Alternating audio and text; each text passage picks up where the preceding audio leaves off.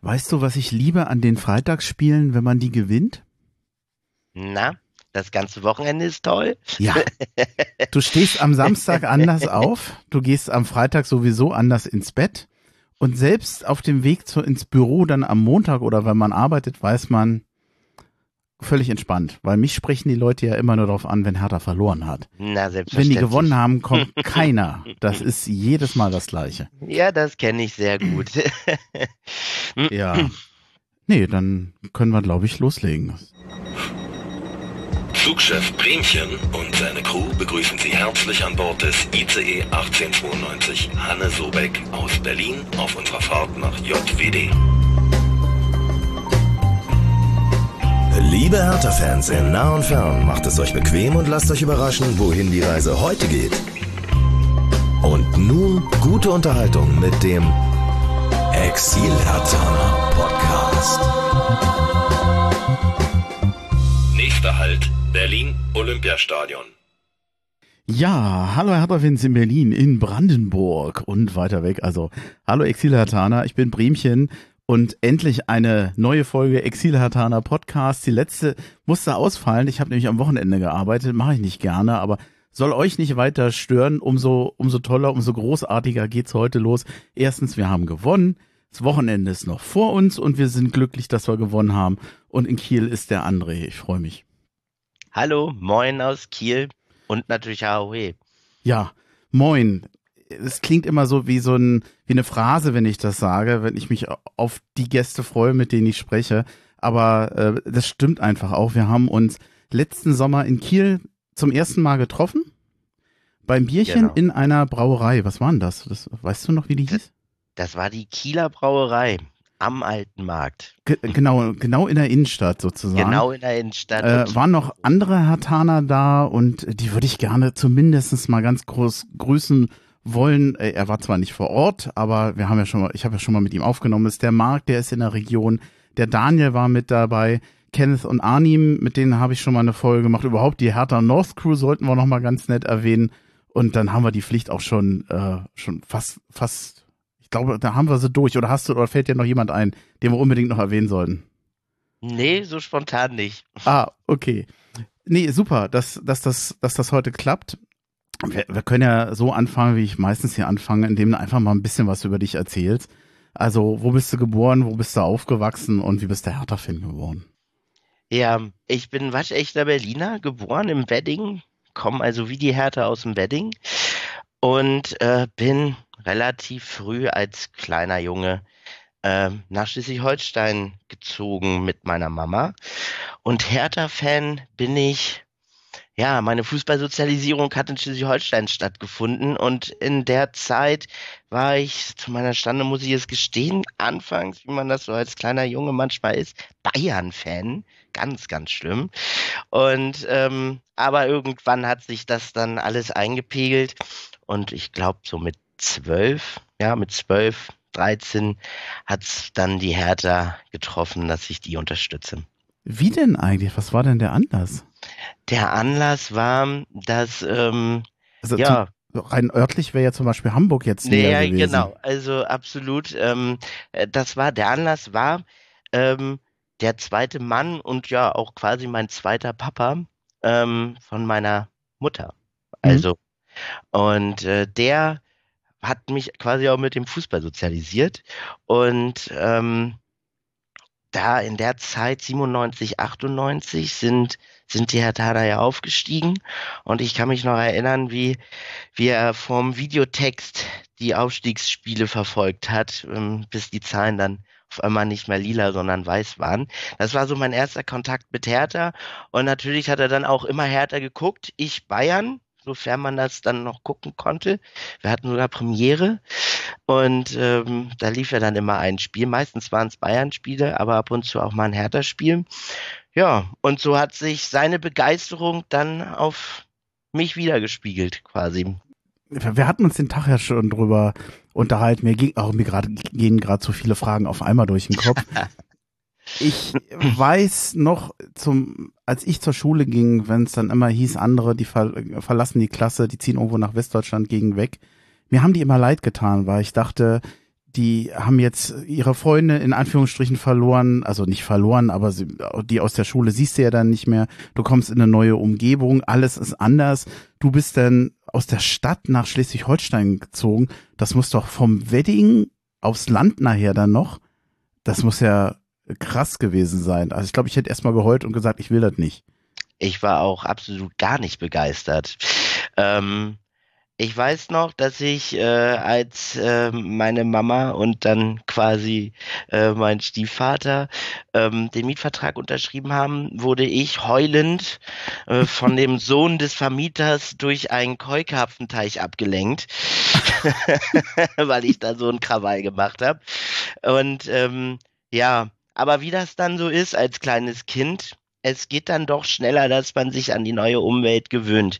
Und ähm, dadurch, dass mein Papa ja immer noch in Berlin wohnt ähm, und ja auch ich das Glück hatte, dass ich den auch wirklich immer sehr regelmäßig sehen konnte, war ich trotzdem auch sehr häufig gefühlt jedes zweite Wochenende dann halt in Berlin wodurch ich Berlin oder den Bezug zu Berlin halt auch absolut nicht verloren habe. Auch weil eben ein ganz großer Teil meiner Familie auch da noch lebt. Mhm. Als wir uns im Sommer getroffen hatten, hatte ich so, ich, ich weiß jetzt nicht mehr die genauen Worte, aber du warst ja, du, du bist ja heute eigentlich mit der mit deiner neuen Umgebung äh, ja nicht nur im Rhein, du lebst da gerne. Also absolut.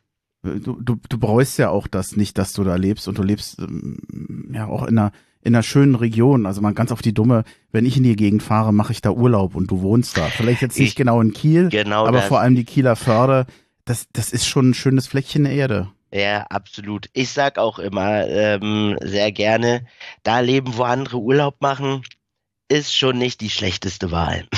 Ja. Gibt es denn, gibt's denn Sachen, die dir da besonders gefallen oder gibt es irgendwie was, was auch ein bisschen aus Berlin vermisst? Außer also, Hertha.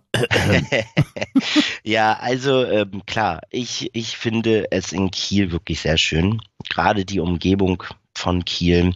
Direkt an der Ostsee gelegen, einzige deutsche Großstadt am Meer übrigens, das möchte ich hier nochmal betonen. Ähm, und aber auch alles drumherum, also Plön, oder ganz Ostholstein ist eine sehr schöne Region. Ähm, man hat direkt vor der Tür Strände. Ich glaube, ich fahre 15 hm, Minuten mit dem Bus, 20 mit dem Fahrrad und ich bin am Strand. Das ist im Sommer eine echt tolle Sache. Oh ja. Ähm, das Klima ist ja auch relativ mild. Also wenn, wenn in Berlin die Minusgrade nur so purzeln oder steigen, ich weiß nicht, wie man es nennt, ähm, da haben wir es hier noch relativ mild. Und ja, also es ist wirklich sehr schön hier oben im Norden. Und wenn die Leute, mit denen man zu tun hat, dann auch irgendwann mal auftauen, merkt man auch, dass das sehr, sehr nette Menschen sind. Und äh, ja, ich habe hier sehr viele, sehr gute Freunde fürs Leben gefunden. Ja. Zum Klischee wollte ich noch kommen. Also, naja, es ist ja erstmal sowieso ein zumindest wenn man nicht in Kiel wohnt, sondern in der Umgebung, hast du natürlich erstmal den krassen Unterschied Stadt und Land. Das mhm. fällt ja jedem Berliner wahrscheinlich erstmal schwer. Jetzt kommt es drauf an, ziehst du mit Familie und mit Kindern weg, findest das eigentlich ganz schön, dass du ein bisschen im Ruhigen wohnst, bist in einer Pubertät, bist du 18 und willst weggehen und du bist irgendwo auf dem platten Land, dann findest du es irgendwie nicht so cool. Ähm, die, der Menschenschlag, also man sagt dem, dem Norddeutschen, ich äh, hoffe, ich reite dieses Klischee hier nicht äh, kaputt, weil ich es ja so oft erwähnt habe. Man spricht ja immer etwas, sagen wir mal, zurückhaltend, vielleicht auch etwas wortkarg. Ähm, ja. du hast ja schon gesagt, wenn die Leute auftauen, also das, das braucht schon ein bisschen. Du bist nicht im Rheinland da oben. Ja, richtig. Also du bist hier nicht im Rheinland, dass du ein Bier trinken gehst und nach Hause kommst und zehn neue Freunde hast. Das läuft hier so nicht. Das äh, braucht ein bisschen Zeit, aber ähm, ich habe den Eindruck, umso tiefer ist dann auch die Verbindung, die man zueinander aufbaut. Mhm. Ähm, Gibt es was in, in, der Region, was man sonst noch sehen sollte? Also ich habe mir mal aufgeschrieben, weil ich einfach da war, natürlich mhm. Laboe, ist ein wunderschöner Strand, da ist noch das Absolut. Marinemuseum, U-Boot kann man sich da angucken, Absolut. war ich drin. Ich habe versucht, durch diese Luken zu kommen. Ich bin ja dermaßen unbeweglich. Also das war, sah nicht schön aus. Ich bin da wie ein 90-Jähriger durchgestiegen, weil das ist echt klein und beengt in den Dingern. Ich war vor Jahren mal, da war der Daniel mit dabei am Falkensteiner Strand, wunderschön. Also allein die Option zu haben, nach Feierabend zum Strand zu gehen. Wahrscheinlich macht man es ja jetzt auch nicht jeden Tag, aber äh, überhaupt die Option zu haben, ist toll. In der Förde selbst durch Schilksee, das war ja mal Austragungsort der, der Segelwettkämpfe, Olympische Spiele, hast unheimlich viel Segel auf dem Wasser. Also für Segler wahrscheinlich ein Paradies. Äh, fällt dir sonst noch was ein? Ähm, ja, also in Kiel, ähm, da hast du ja nicht nur den Falkensteiner und den Laböer Strand. Also du hast noch ganz viele andere Strände, die wirklich toll sind. Und vor allem kann man hier auch im Umland ganz hervorragend Fahrrad fahren. Also ähm, sehr zu empfehlen ist zum Beispiel auch Plön, nicht weit weg. Mhm. Da kommt man auch an Preetz vorbei. auch sehr schön da, tolle, tolle Gegenden. Und es gibt sogar einen europäischen Wanderweg. Der startet oben in Finnland, glaube ich, und geht runter bis nach Sizilien. Und der durchläuft auch Kiel äh, bis Plön und weiter. Und Oder da kann man auch wunderbar kannst aber weit laufen. Da kann, also wenn man will, kann man von hier bis nach Sizilien laufen, ja. Du hast Preetz eben erwähnt. Ich sag's einfach nochmal dazu, weil ist natürlich der Running Gag unter Herr Taner. Ja. Äh, rechter Hand von Kiel, unten der Ort heißt Preetz. Ist sehr schön gelegen. Ich kenne mindestens einen Hertha-Fan, der da wohnt. Und ich bin auch schon durchgefahren und habe mich dann damals, das wollte ich dir noch erzählen, an dem Eingangsschild selbst fotografiert, habe ein Selfie vor dem Eingangsschild gemacht. Da kamen dann äh, zwei Kinder vorbei und da sagte der eine ganz trocken, ist ein tolles Schild, ne?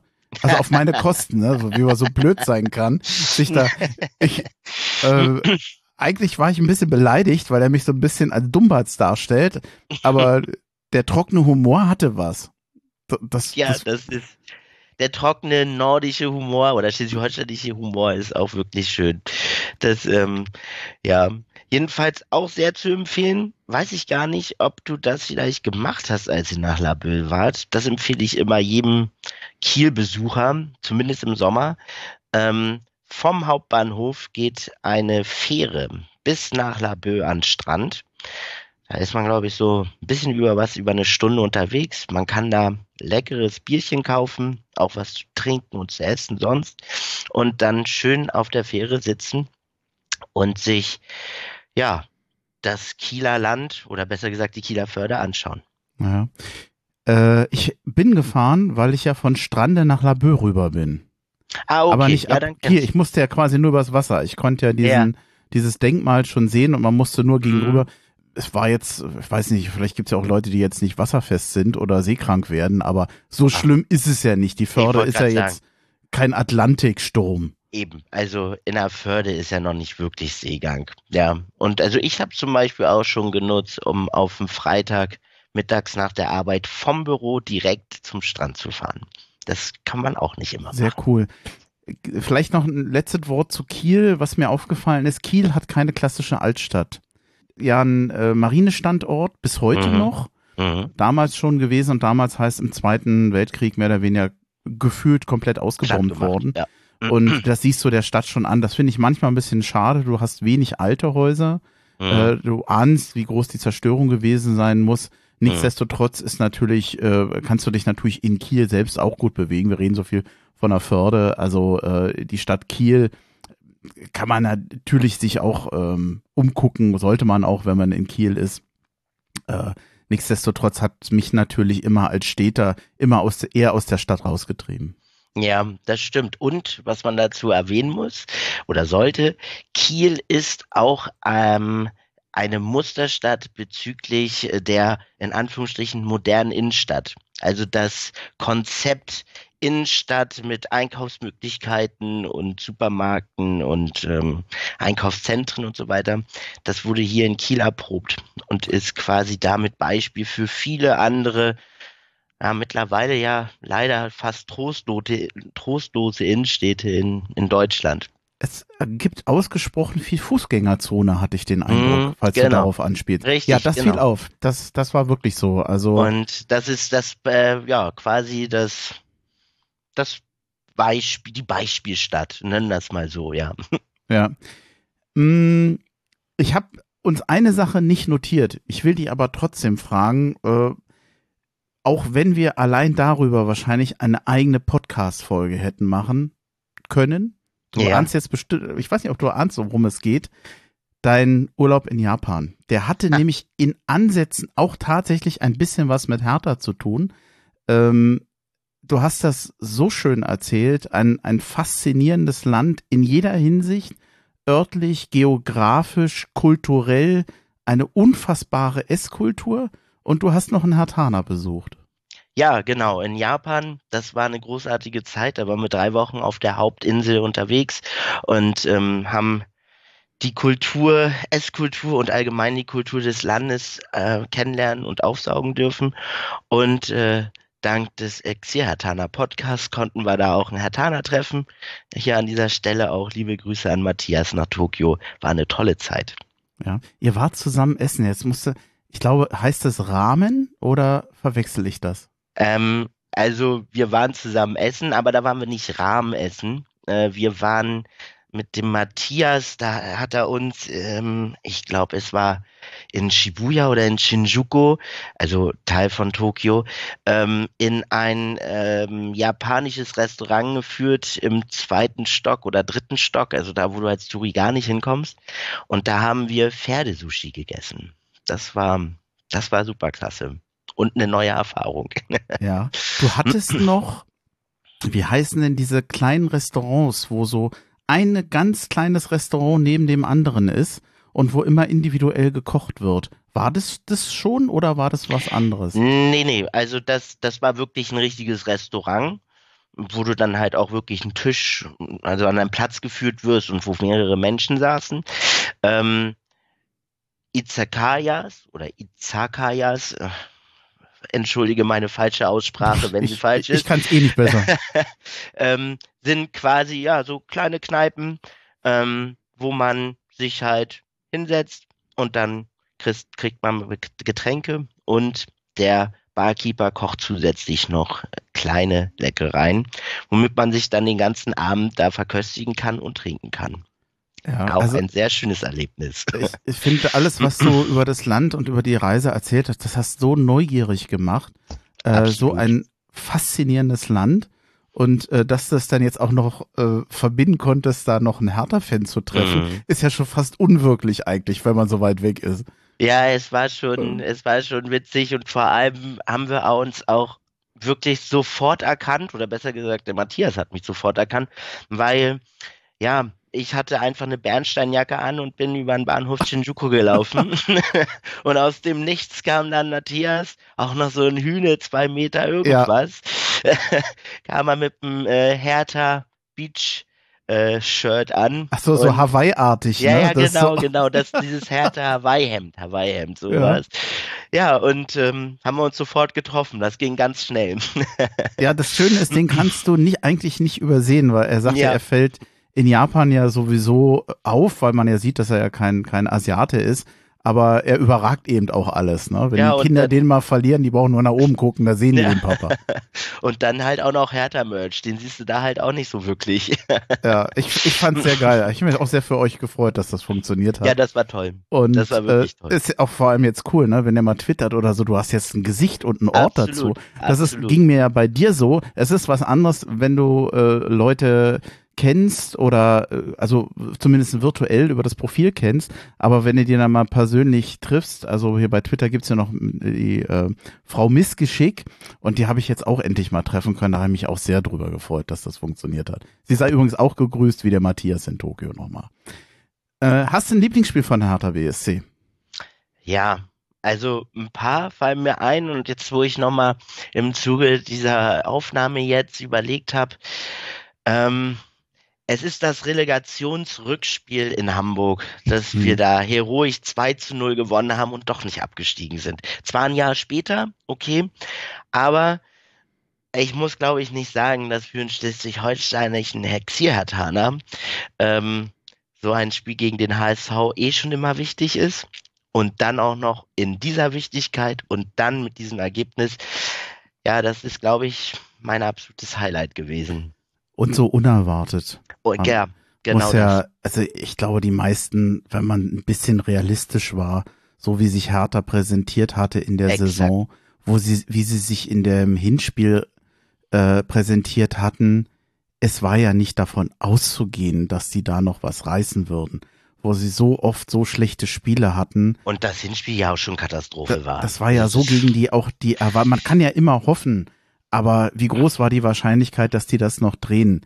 Äh, jeder Ja. ist, jeder fährt dahin und hofft, dass sie es drehen, Ja. aber ich glaube, so insgeheim war jedem klar, das ist, da brauchst du viel Glück, um das zu erleben heute. Ja, und das ist dann auch wieder irgendwie der Fluch der Relegation, ne? Also ähm, so toll, wie es dann halt war und wichtig für mich als Herr Taner hier, so taten mir ja dann auch zwangsläufig ein, zwei Freunde, die hier in Schleswig-Holstein wohnen und ganz, ganz dolle HSV-Fans sind, taten die mir natürlich auch ein bisschen leid. Liebe Grüße gehen hier natürlich noch raus an meinen Kumpel Sparlex in Niebüll. Mit dem habe ich nämlich in dieser Woche gar nicht kommuniziert. Also als klar war, dass wir gegen den HSV spielen, haben wir uns nicht mehr ausgetauscht, kein WhatsApp, gar nichts. Und ich glaube, ich habe anderthalb Stunden bis nach dem Spiel gewartet, nach dem Rückspiel gewartet, um mich dann wieder zu melden. Ja, also das war, das war toll, das Ja. Spiel. Also ich kann, ich kann mich auch an die Erleichterung, an, an, an die Freude nach diesem Spiel erinnern. Wobei auch bei mir war das so ein bisschen gemischt. Also der HSV ist für mich jetzt nie ein Feindbild gewesen. Da ist unheimlich viel Bundesliga-Historie dahinter. Die haben auch damals genauso viel für den Abstieg getan wie wir damals. äh, das ging ja. Ja. über Jahre, dass das eine Katastrophe war, wie viel äh, ja, Geld beide Clubs verbraten haben. Aber da muss ich jetzt nicht lange überlegen, ob ich jetzt Hoffenheim in der ersten Liga haben will oder oder Ham, den Hamburger SV. Ja, dann um Absolut. Gottes Willen natürlich auf jeden Fall lieber den, Natürlich. den HSV. Und das geht ja vielen anderen auch so. Wir haben ja, dass wir so eine interessante zweite Bundesliga haben, liegt ja auch daran an den Vereinen, die wir da haben und an den an den bombastischen Fans und Publikumszuspruch. Das ist ja Allerdings. wirklich ungewöhnlich für eine zweite Liga. Das haben ja in anderen Ländern die erste Liga nicht. Absolut. Und ich meine, so werden uns dann uns Fußballfans so eine Fußballspiele geschenkt gegen den HSV. Jetzt ähm, einmal DFB-Pokal, klar, das war auch wichtig und toll. Aber jetzt auch das Rückspiel in Berlin, wo ich auch da war. Das ist einfach auch eine tolle und angemessene Kulisse, wenn das Olympiastadion bei Flutlicht mit 60.000 Menschen da am Start ist und alle mitgehen. Das hat einfach Flair. Und das macht ja auch den deutschen Fußball aus. Ja, gerade gestern eine bombastische Stimmung. Äh, Die- auffällig, wie viele Hertha-Fans das Ja. schreiben und ein Paul Dardai, der sagt, er hatte Gänsehaut im Spiel. Also ich, Absolut. wir können das ja als Exil-Hatana oftmals nur am Fernseher sehen oder überwiegend im Fernseher. Und das kam schon toll rüber, aber ich Ja. glaube, es muss noch mal besser gewesen sein, denn äh, so wie das Feedback da gerade in den sozialen Netzwerken ist, das ist ja schon sehr begeistert. Ich fand, das hatte sich schon ja am Fernsehen, wie du ja schon sagst, am Fernsehen schon echt toll an. Also Ja. da war wirklich Stimmung und Alarm. Wobei ich muss, ähm, um ehrlich zu sein, weil ja jetzt viele mal sagen, ah, wir kommen und wir, wir erobern Berlin. Also das ist ja, hast ja jetzt Woche für Woche. Ist, als Hertha-Fan, du rollst ja inzwischen schon die Augen. Eben. Ja, 130.000 Fans werden kommen. Wir Da nehmen die Stadt ein und so. Ja, ja. Also die wirklich, wie ich finde, mit am meisten Krach gemacht haben und was wirklich mit am beeindruckendsten war, fand ich übrigens damals Dynamo Dresden zum Pokalspiel.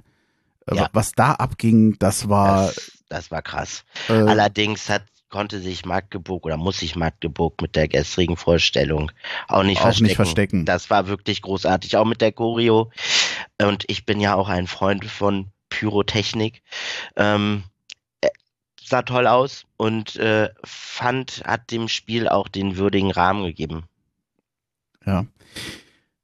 Äh, Horrorspiel. Da hast du ja ein ganz großes, äh, eine ganz, ganz große Auswahlmöglichkeit. Ja, ein reichhaltiges Repertoire an Horrorspielen. Ja. Versuch's ein Ähm, wenig, wenn es geht, auf ein Spiel Ja. vielleicht zu reduzieren. Ähm, ich glaube, ähm, aber das ist auch schon zig Jahre her. Ich glaube, da war ich 18 oder 19. Da bin ich mit einem Kumpel extra nach Berlin gefahren ins Olympiastadion. Wir standen in der Ostkurve gegen Köln und Lukas Podolski knallt uns drei, ich glaube drei Buden rein und wir haben das Spiel, ich glaube 5 zu 2 verloren. Nage mich nicht aufs Ergebnis fest. Das war schlimm. Das, also das, das fällt mir so spontan auf jeden Fall immer ein, auch weil wir uns so einen langen Weg, äh, so eine Mühe aufge, auf, aufgeladen hatten, um dann da so unterzugehen zu Hause gegen Köln. Wobei ich finde, wir haben im Januar auch dafür gesorgt, dass die Auswahl an Horrorspielen größer wird. Da kommen wir nachher nochmal dazu. Ja, das stimmt. Also gegen Kaiserslautern, das tat echt weh. Also das, ja, das tat wirklich weh. Ähm, das stimmt. Allerdings fand ich, ähm, irgendwann sind wir im Halbfinale mal gegen Dortmund ausgeflogen im Elfmeterschießen. Da war ich da und ich glaube, weil ich da war, fand ich das sogar noch schmerzhafter als jetzt gegen Lautern. Fährst du viel zu den Spielen? Also zumindest als Jugendlicher, du bist ja erst später dazu gekommen, mit mhm. 12, 13 fährt man ja nicht beliebig äh, durch die Welt. Ähm, mhm. Besuche mhm. in Berlin waren da ja eine Option. Konntest du, äh, kannst du viel zu Spielen fahren? Willst du das? Ja, also ich versuche es im Jahr auf so. jeden Fall. Zeit- und Geldproblematik kommt ja auch immer ein bisschen mit dazu. Ja, also ich, wie gesagt, ich versuche es in einer Saison mindestens drei bis vier Mal auf jeden Fall ins Olympiastadion zu schaffen. Zusätzlich ist ja auch noch ein positiver Faktor, dass halt immer noch ein großer Teil meiner Familie in Berlin wohnt, unter anderem mein mhm. Papa. So, weshalb ich dann ja auch schon so das damit wunderbar verbinden kann. Ähm, aber natürlich ist es halt dann auch immer eine Zeitfrage. Da geht ein ganzes Wochenende drauf. Das hat man nicht immer in Gänze frei. Ähm, zu den Auswärtsspielen versuche ich jetzt gerade in der zweiten Liga sind ja glücklicherweise dann auch mal ein paar Spiele in Norddeutschland. Äh, da bin ich auch, habe ich auch versucht, alle zu besuchen, sofern ich konnte. Gegen 96 und das Auswärtsspiel in Hamburg gegen den HSV konnte ich leider nicht. Ähm, aber gegen Kiel war ich da. Jetzt ähm, gegen Pauli, ich glaube Mitte März bin ich auch da. Ähm, also ich versuche schon häufig und regelmäßig zur Hertha zu fahren. Ja, die, die Standorte, die Spielorte der zweiten Liga, die waren für die meisten Hertha-Fans, also primär für die Exilataner natürlich, ja, äh, ein großer Einschnitt. Denn es gab ja Zeiten, wo der nördlichste Fußballverein in Wolfsburg lag, als Bremen und Hamburg nicht in der ersten Liga waren. Und wer jetzt, ich sag mal, aus Flensburg irgendwie versucht mal ein Spiel zu sehen, der hatte große Probleme äh, Saarland und Rheinland-Pfalz äh, war für die immer ein großes Problem, zu den Spielen zu fahren, weil es im Saarland gar keinen Verein gab, der in der ersten Liga war. Und auch mit dem Abstieg von Kaiserslautern war es jetzt ein bisschen schwierig. Ja, es gibt noch Mainz, aber ähm, wer jetzt, ich sag mal, grenznah Richtung äh, Westen wohnt, für den war das immer weit. Also das ging vielen so. Und mhm. da hat sich unheimlich viel verändert, hat sich sehr nach Norden verlagert. Mhm. Viele mhm. Exilataner im Norden freuen sich. Viele andere sind sehr traurig, weil du fährst jetzt halt nicht mehr nach München, du fährst nicht mehr nach Augsburg, du fährst nicht mehr nach Freiburg. Und gerade Freiburg ist für viele Exilhartaner äh, in der Schweiz der Ort gewesen, wo du mhm. super mhm. hinkommst, wo du ja mhm. auch rein vom Stadion und von den Menschen vor Ort auch sehr gerne hinfährst. Das ist ja, das macht ja wirklich Spaß in Freiburg. Und äh, das hat äh, vieles, na, ich will nicht sagen auf den Kopf geschaut, aber doch grundsätzlich verändert ja, äh, wobei es gibt für dich hier natürlich ein Highlight, das ist Kiel. Kiel selbst. Ähm, ich Absolut. weiß, der, der Marc, äh, also einer, der ja auch schon mal hier mitgemacht hat, der in der Region wohnt, der hat sogar eine Dauerkarte für Holstein Kiel. Äh, wie oft bist du vor Ort? Guckst du dir das an? Also ich, natürlich fahre ich auch zu Holstein. Mhm weil es schon ganz schön ist, dass man mit dem Fahrrad zum Stadion fahren kann oh. und auch schnell oh. wieder nach Hause kommt. Das ist schon eine tolle Sache. Ähm, ich habe keine Dauerkarte, aber doch bin ich sehr regelmäßig bei Holstein. Das mhm. ist einfach, man bekommt eigentlich fast immer eine Karte, außer es sind jetzt irgendwie Topspiele wie gegen Pauli oder gegen den HSV. Oder Hertha. Ähm, oder härter. ähm, aber ähm, sonst kriegt man eigentlich immer regelmäßig eine Karte und äh, das nehme ich auch regelmäßig mit. Einfach weil es auch, mir gefällt es auch bei heute. Wie lange fährst so, du mit dem Fahrrad dahin? Pi mal Daumen. 20 Minuten vielleicht. Ja. Wie lange brauchst du zum Olympiastadion? Mindestens dreieinhalb. Also nicht mit dem Fahrrad? Ja, ja, also mindestens dreieinhalb Stunden, vorausgesetzt der ICE fährt. Hm. Ja, das ist halt schon einfacher. Kiel-Berlin ist aber eine Direktverbindung, oder? Äh, ja oder jein. sagen wir es mal so. Also es gibt äh, ICEs, die fahren direkt durch, also dann auch bis Spandau oder bis zum Hauptbahnhof. Oder über Hamburg? Oder aber halt über Hamburg. Also Ja. die, die direkt durchfahren, das sind, glaube ich, zwei oder drei am Tag. Ähm, sonst muss man über Hamburg fahren, aber das geht. Das ist jetzt nicht die endlose Reise. Ja, aber ich meine, es ist ein Stück. Also Es ist ein Stück. Also ich nehme auch immer sehr gerne die U-Bahn ähm, in Berlin geht schneller. Ja, das stimmt. Also ich nehme auch immer sehr gerne die ICs, die durchfahren. Also traditionell zurück aus Berlin immer sonntags um halb elf aus dem Berliner Hauptbahnhof fährt ein IC direkt nach Kiel. Den nehme ich eigentlich zum Beispiel immer, äh, weil das Umsteigen sich zu sparen ist schon eine schöne Geschichte. Aber dann kanntest du ja Rese schon vorher. Ja, Vom den Gucken. kannte ich, genau, den kannte ich und fand ich hier als Holsteiner schon großartig. Und der, das ist ja auch noch ein Kieler Jung. Ähm, der ist ja hier wirklich auch aufgewachsen und habe mich damals schon sehr gefreut, dass, äh, dass der zu uns gekommen ist und dann ja auch wirklich, hm, man kann ja über Freddy Bobic halten, was man will, aber der Transfer war wirklich klasse. Ähm, und ja, man sieht es ja. Er ist fast, oder nee, nicht fast, er ist unsere Lebensversicherung dieses Jahr. War er denn in Kiel schon so dominant und so gut wie jetzt bei Hertha? Also nicht so dominant. Also, Also ich, ich habe ähm, jetzt dominant gesagt, er aber jetzt- äh, jetzt hat er sich ja weiterentwickelt, ja, mutmaßlich. also er hat sich auf jeden Fall weiterentwickelt, aber er hat mir in Kiel halt auch schon sehr gefallen. Der hat schon damals echt Dampf gemacht bei den Holsteinern. Und ähm, ja, Top-Transfer. Und wie gesagt, ich war sehr glücklich, dass dann Kieler jetzt auch ein Hertaner ist. Ja. Äh, du hast dann, äh, das war, ich, ich behaupte jetzt mal, das ist, muss das Highlight für dich gewesen sein, das Heimspiel in Ja. Kiel gegen Hertha. Absolut. Ähm, Dazu muss man ja sagen, dass äh, es ist ja nicht nur so, dass du natürlich sowieso nur ein Heimspiel dann hast für dich in Kiel. Das gab es ja in der Form auch so nicht. Denn im Ligabetrieb waren wir lange nicht in einer Liga. Also das war gefühlt ein gespieltes Jahrtausends. Pokalbegegnung gab es mal, aber nicht im, in der Liga. Ja, also ich habe, ähm, klar hat mich der Abstieg von uns auch echt ins Mark getroffen und Mhm. hat wehgetan, aber ich habe sehr schnell Punkte gefunden, ähm, womit ich dann gut leben konnte.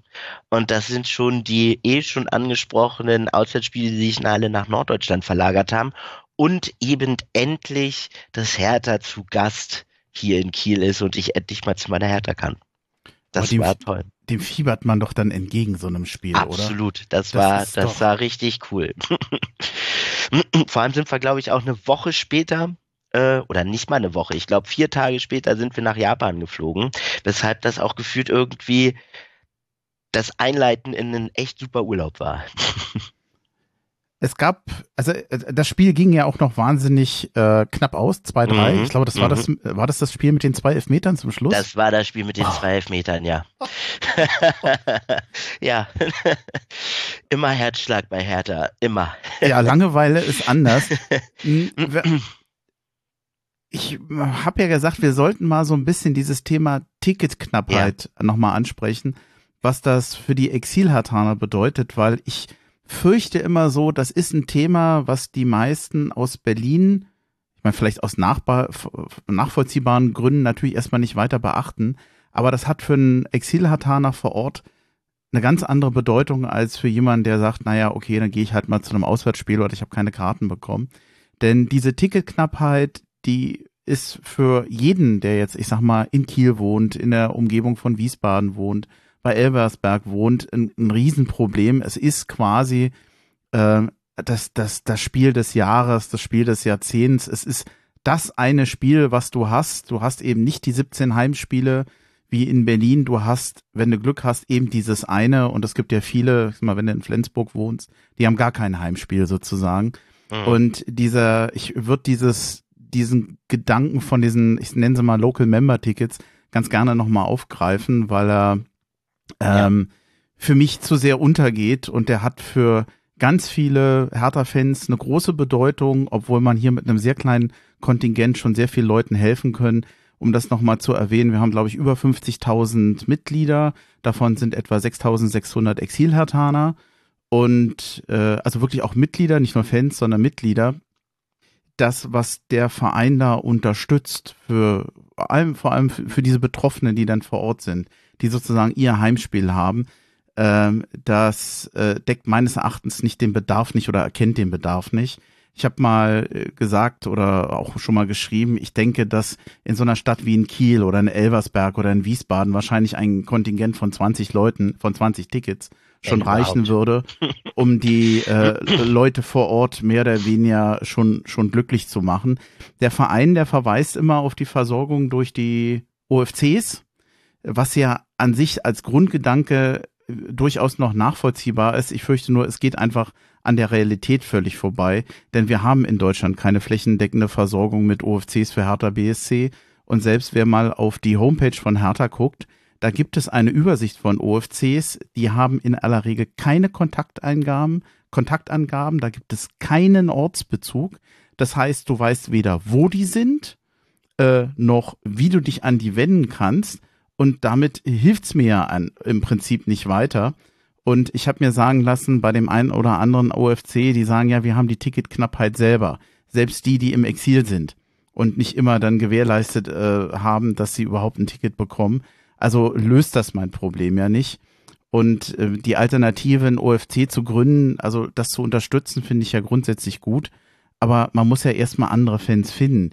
Jetzt, äh, ich, ich stell dir mal die Frage, jetzt weiß ich nicht, äh, wie kennst du andere Artana vor Ort? Willst du die überhaupt kennenlernen? Guckst du mit anderen? Wie machst du das? Es ist ja nicht einfach, andere zu finden. Ja, das stimmt. Also ähm, wirklich viele Hertaner kenne ich hier nicht. Äh, häufig ist es auch so, dass ich dann halt die Spiele alleine oder gegebenenfalls mit mhm. einem Kumpel gucke. Ein paar Kieler habe ich schon kennengelernt, also unter anderem ja die Jungs von der, von der North Crew. Mhm. Ähm, witzigerweise beim Auswärtsspiel vom KSC im KSC-Block habe ich auch einen Hertaner kennengelernt. Auch äh, hier gehen äh, liebe Grüße raus und der junge Mann, der kommt auch aus Kiel. Ähm, Morten, glaube ich, war es. Morten, Martin. Martin war es. Er sei ähm, gegrüßt. Ähm, Martin sei gegrüßt. Habe ich jetzt übrigens äh, letzte Woche gegen, äh, beim Holstein-Spiel zufälligerweise dann auch wieder getroffen. Äh, da haben sie gegen Schalke gespielt und er stand da mit seiner Freundin. ähm, aber sonst, ja, äh, diese Ticketgeschichte ist wirklich ein Problem. Ähm, ich weiß noch, äh, als jetzt Holstein, das Holstein-Spiel anstand und die Karten dafür, ähm, selbst für mich als Mitglied ist es ja mittlerweile eine Lotterie. Also mhm. ich glaube, der Vorverkauf hat 30 Sekunden gedauert und dann waren die Karten weg. Ähm, ich habe jetzt glücklicherweise dann halt dadurch, dass ich regelmäßig bei Holstein bin und damit dann auch Anspruch habe auf Holstein-Tickets, die kaufen zu können oder ein Kontingent, mh, hm, konnte ich halt dann trotzdem dabei sein, aber eben leider nicht in der Hertha-Kurve, wo ich gerne gestanden hätte. Ja. Ja, es, ich finde es eigentlich ein bisschen traurig, zumal, ähm, also ich, ich sehe grundsätzlich das Problem für den Verein. Du hast, weiß ich, anderthalbtausend Tickets, 5000 wollen welche, also hast du immer dreieinhalbtausend Leute, die unzufrieden sind und sagen, ey, ihr seid doof, warum habe ich kein Ticket? Warum habe ich keine Tickets? Äh, ist, die Nachfrage ist halt deutlich größer als mhm. das, was zur Verfügung steht. Du kannst natürlich auch nicht alle Mitglieder bedienen. Du kannst nur irgendwie versuchen, das aufzuteilen und du äh, wirst, äh, ja, wie du es machst, ist es wahrscheinlich irgendwo falsch, aber dass du nicht mal die Mitglieder vor Ort in irgendeiner Form berücksichtigst und die besondere Situation von den Leuten, das äh, verstehe ich nicht, warum äh, dass die, diese stoische Ignoranz der Realität, das ist jetzt hart ausgedrückt, hm. aber äh, das äh, ist mir nicht bewusst, denn man verweist immer wieder auf die OFCs oder auf andere Lösungen, bei denen offensichtlich ist, dass sie nicht mhm. funktionieren mhm. und äh, nicht nutzbar sind und dass der Verein sogar selber dafür sorgt, dass sie nicht nutzbar sind, weil Guck doch ja. mal den nächsten, such doch mal im Internet nach Rosenheim und nach dem nächsten Fanclub von Hertha BSC. Äh, letztens äh, hatte ich ja hier Gesprächspartner oder über, insgesamt in diesem Podcast schon. Die haben in Weimar gewohnt, die haben in Nordhorn gewohnt. Dann such doch mal. Die findest du nicht. Mhm, mhm. Also so gut sind wir leider nicht aufgestellt. Und ja. ich finde halt immer auf was verweisen, was nicht funktioniert oder wo ich Leute nicht finden kann. äh, finde ich schwierig. schwierig. Das, das, stimmt schon. Das löst aber, äh, und, und das muss man auch noch dazu sagen, es entbindet natürlich Fans nichts äh, davon, selber etwas zu tun und sich selber zu organisieren. Eben. Das kann der Verein nicht abnehmen. Aber Eben. du hast ja hier auch an der Stelle gar keine Unterstützung. Wie, wie willst du es denn machen? Ja, also das, das stimmt natürlich. Ähm, nur glaube ich, scheut Hertha da auch den damit verbundenen Arbeitsaufwand. Weil ich meine, es ist ja dann schon ähm, eine gewisse Mehrarbeit, zehn Tickets beiseite zu legen, um jetzt mal deinen Vorschlag aufzugreifen und äh, zu gucken, dass dann Exil Hatana in Kiel oder in Elversberg, um jetzt mal Beispiele zu nennen, ähm, dass die dann Anspruch oder die Möglichkeit haben, sich für diese Tickets anzumelden.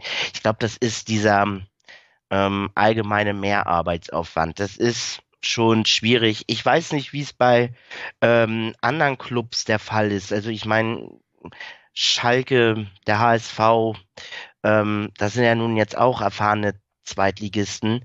Ähm, wie läuft's denn da? Ich könnte mir vorstellen, da läuft sehr ähnlich. Ähm, ja, ist ein schwieriges Thema. Und gerade, hm. es ist halt auch schade. Also ich, ich hatte jetzt das Glück, dass ich ähm, dann noch Karten bekommen habe über Holstein, um mir dieses Spiel anzuschauen.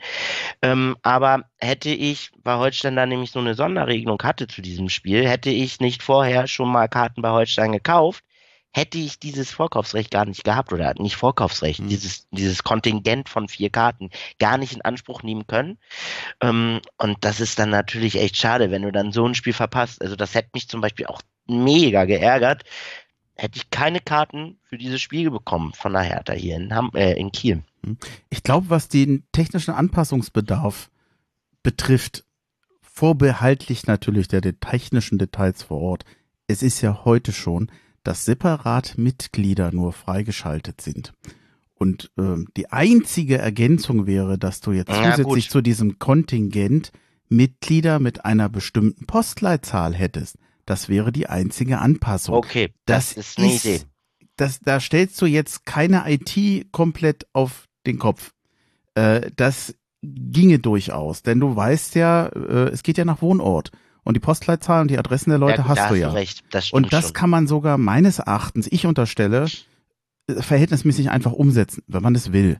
Mhm. Wenn man natürlich aus anderen Gründen sagt, ja, wir verstehen das, aber wir machen es einfach nicht. Gut, dann muss ich damit leben aber zumindestens äh, der Verweis auf die OFCs. Ich finde auch schwierig, weil nach der Logik wird ja jemand, der nur bei einem OFC ist, aber kein Hertha-Mitglied ist, besser gestellt als ein Hertha-Mitglied.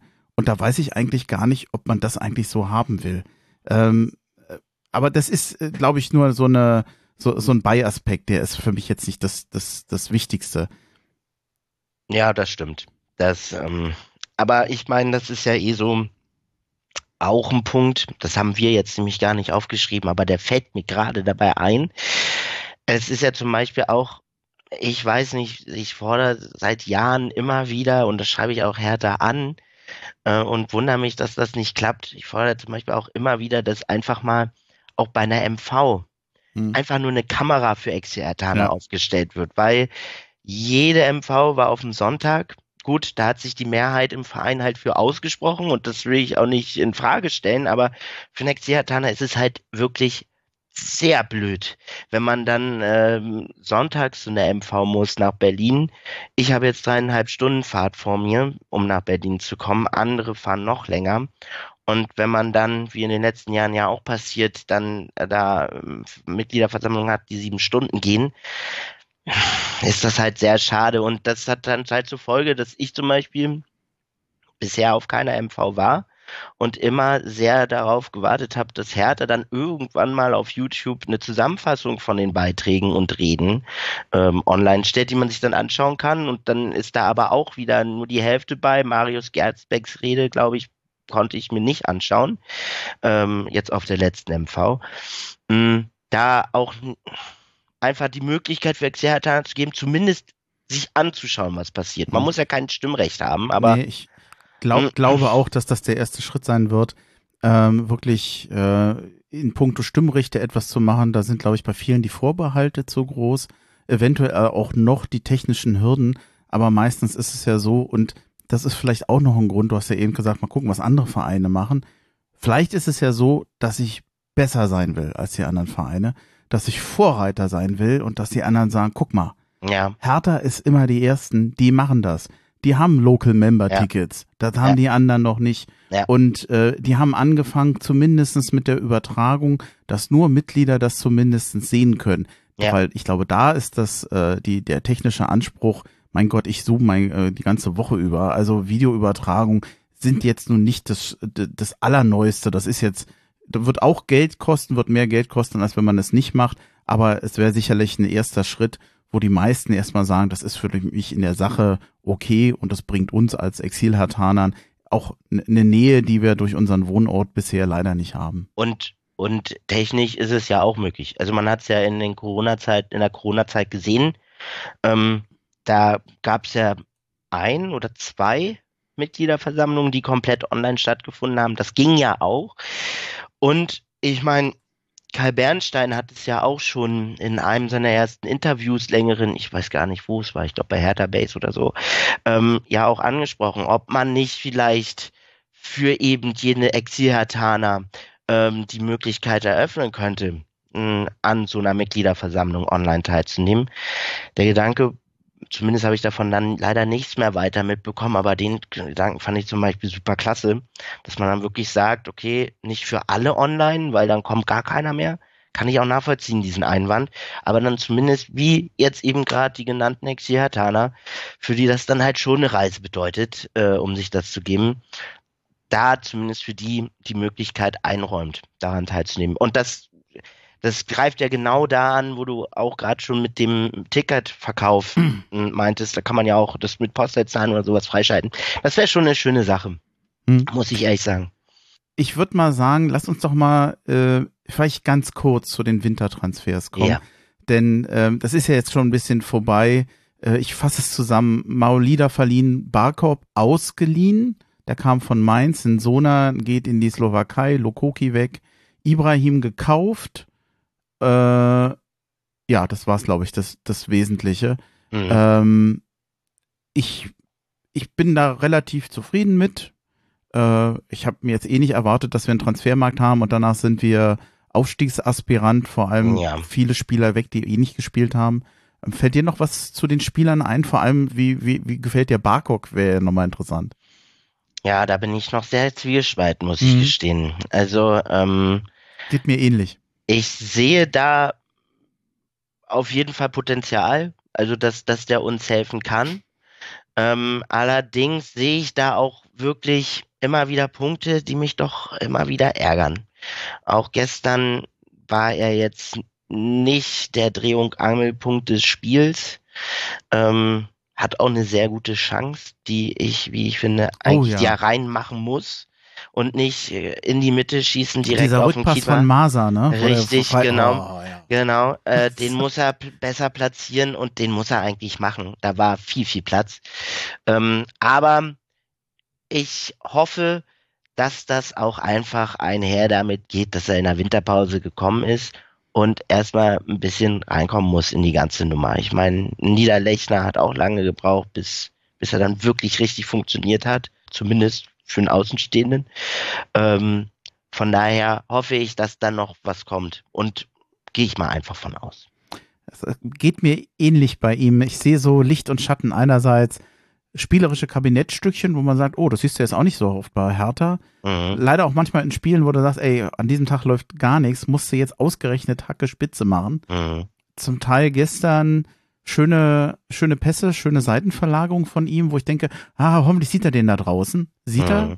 Ball Mhm. kommt auch äh, gut an und dann siehst du wieder im Zweikampfverhalten so dieses, naja, ich lauf mal mit.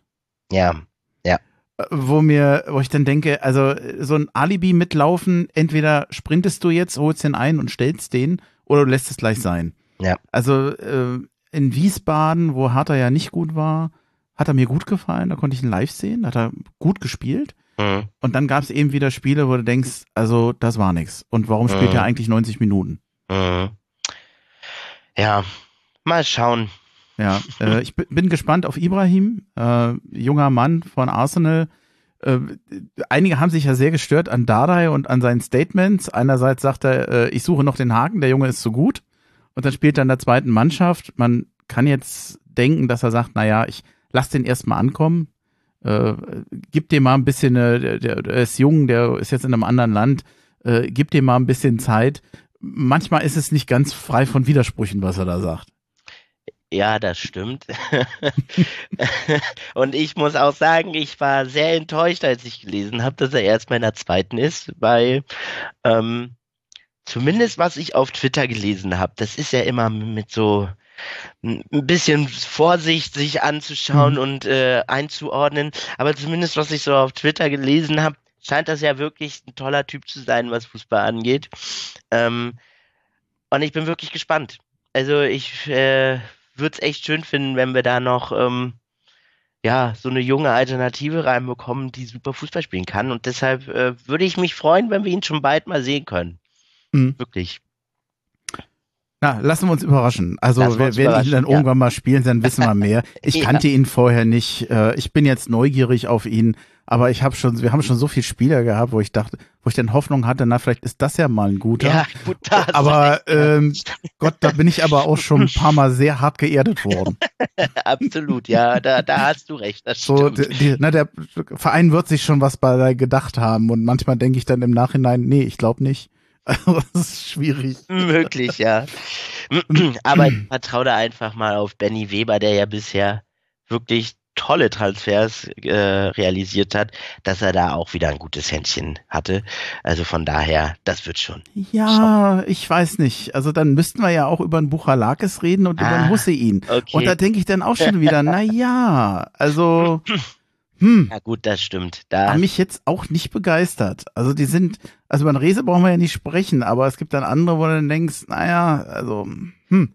Ja, also bei dem Hussein bin ich auch immer noch äh, der, der, der Hoffnung, dass sich das gibt und dass er einfach auch reinkommen muss. Ich meine, er ist ja auch noch relativ jung, soweit ich weiß. Kam jetzt aus Schweden.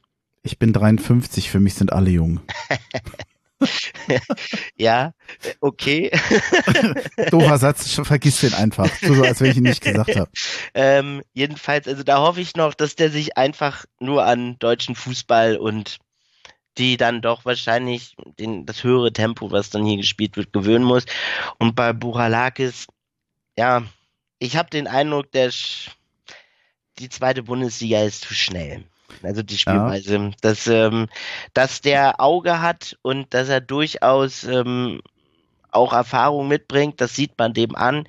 Aber doch ist es sehr häufig, dass ich das Gefühl habe, dass er das Spiel sehr häufig verlangsamt. Die können beide und, körperlich nicht gegenhalten. Das ist so ein bisschen wie Palko Dardai am Anfang, als er noch so ein mhm. Bübchen war. Den hast du mhm. einfach zur Seite gedrückt, dann war der weg. Der kam mhm. wieder aus Ungarn als, ich sag mal, Mann. Klingt ja. jetzt so dämlich, aber ja, von, der Statur, von der Statur her stimmte das. Aber gut, ich meine, beim Buchalakis, der ist doch auch schon ein bisschen älter, oder? Ich, ich habe hab jetzt ehrlich gesagt nicht sein Alter im Kopf, aber zumindest wirkt er auf mich schon älter und erfahrener. Älter schon, aber das ist eben, äh, naja, also bullig ist der jetzt nicht. Nee, das stimmt. Da hast du recht. Ist schon langer Lulatsch, ja. Ähm, nächstes Thema. Ja. Mal gucken. Was haben wir? 161 Stunden haben wir noch Bandkapazität. Also Soll, wir kriegen das hin. Schaffen, sollten wir schaffen. ich muss zugeben, ich mm, tue mich ja mit solchen Themen ein bisschen schwer, DFL und Proteste. Das hat einerseits ein bisschen damit zu tun, dass das Thema komplex ist und ich nicht weiß, ob ich der gesamten Sachlage überhaupt gerecht werde, weil wo fange ich da an, mich anzulesen? Äh, wo geht es teilweise um Ängste, äh, wo geht es um begründete Ängste und wo geht es um Fakten? Das ist dann für mich manchmal sehr schwer abzuschätzen, zumal ich auch manchmal die Art der Kommunikation, auch wie Fans untereinander ja auf, aufeinander einhauen, manchmal, wenn sie andere Meinungen haben, auch überhaupt nicht mag und ich will kein Bestandteil mhm. einer solchen Diskussion werden. Ich habe es mal grob versucht zusammenzufassen, ob es jetzt nun jedem Detail gerecht wird, wahrscheinlich nicht, aber äh, das soll ja jetzt auch nicht drei Stunden dauern. ich habe ein bisschen was aufgeschrieben, das lese ich mal vor, weil äh, dann bin ich da auf der sicheren Seite.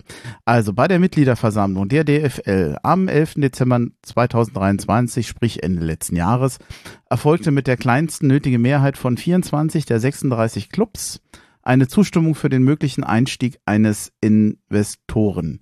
Martin Kind, der ist nun wiederum Mehrheitsgesellschafter von Hannover 96, stimmte damals mit möglicherweise mit Ja habe ich hier noch geschrieben, aber wir dürfen davon ausgehen, dass er mit Ja gestimmt haben und damit entgegen der Weisung des Muttervereins. Die Abstimmung macht erstmal den Weg frei für die mögliche Beteiligung eines Investors an der Tochterfirma der DFL, der sogenannten Media Mediaco, wobei von den interessierten Investoren Stand heute wohl nur noch die CVC übrig ist. Blackstone ist abgesprungen, denen war die Intensität und die Menge der Proteste offensichtlich da fühlten die sich wohl unwohl. Äh, die Kritik der aktuellen Fanproteste, die bezieht sich nun einerseits äh, auf Zweifel an der Gültigkeit der Abstimmung selbst und äh, auch gegen die vermuteten Folgen eines Investoren, Investoreneinstiegs und die befürchteten Auswirkungen auf den Fußball und seine Fans selbst. Also Stichwort Kommerzialisierung auf den Rücken der Fans ich sag's jetzt mal grob intergalaktisch, ich weiß nicht, ob ich dich das so allgemein fragen darf. Wie ist denn so deine Grundeinstellung dazu? Bist du mit diesem Protest und der Form des Protestes einverstanden, auch mit der Verhältnismäßigkeit? Ich gehe da im vollen Maße mit.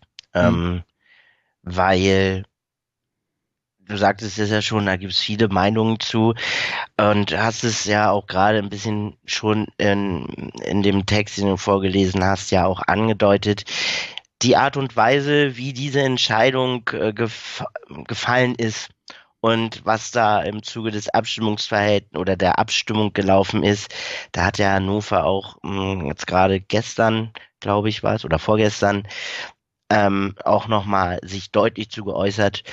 Das ist schon diskussionswürdig und ähm, ich finde, da haben wir hier als Fans auch wirklich ein Mitspracherecht, weil so wie es gelaufen ist, nicht okay war.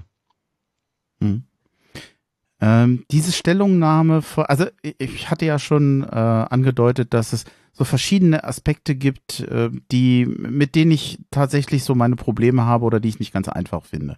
Oder wo ich zumindest mal das eine oder andere hinterfragen würde. Mhm. Das äh, hat sich bei mir durch gestern tatsächlich nochmal etwas geändert oder recht deutlich geändert.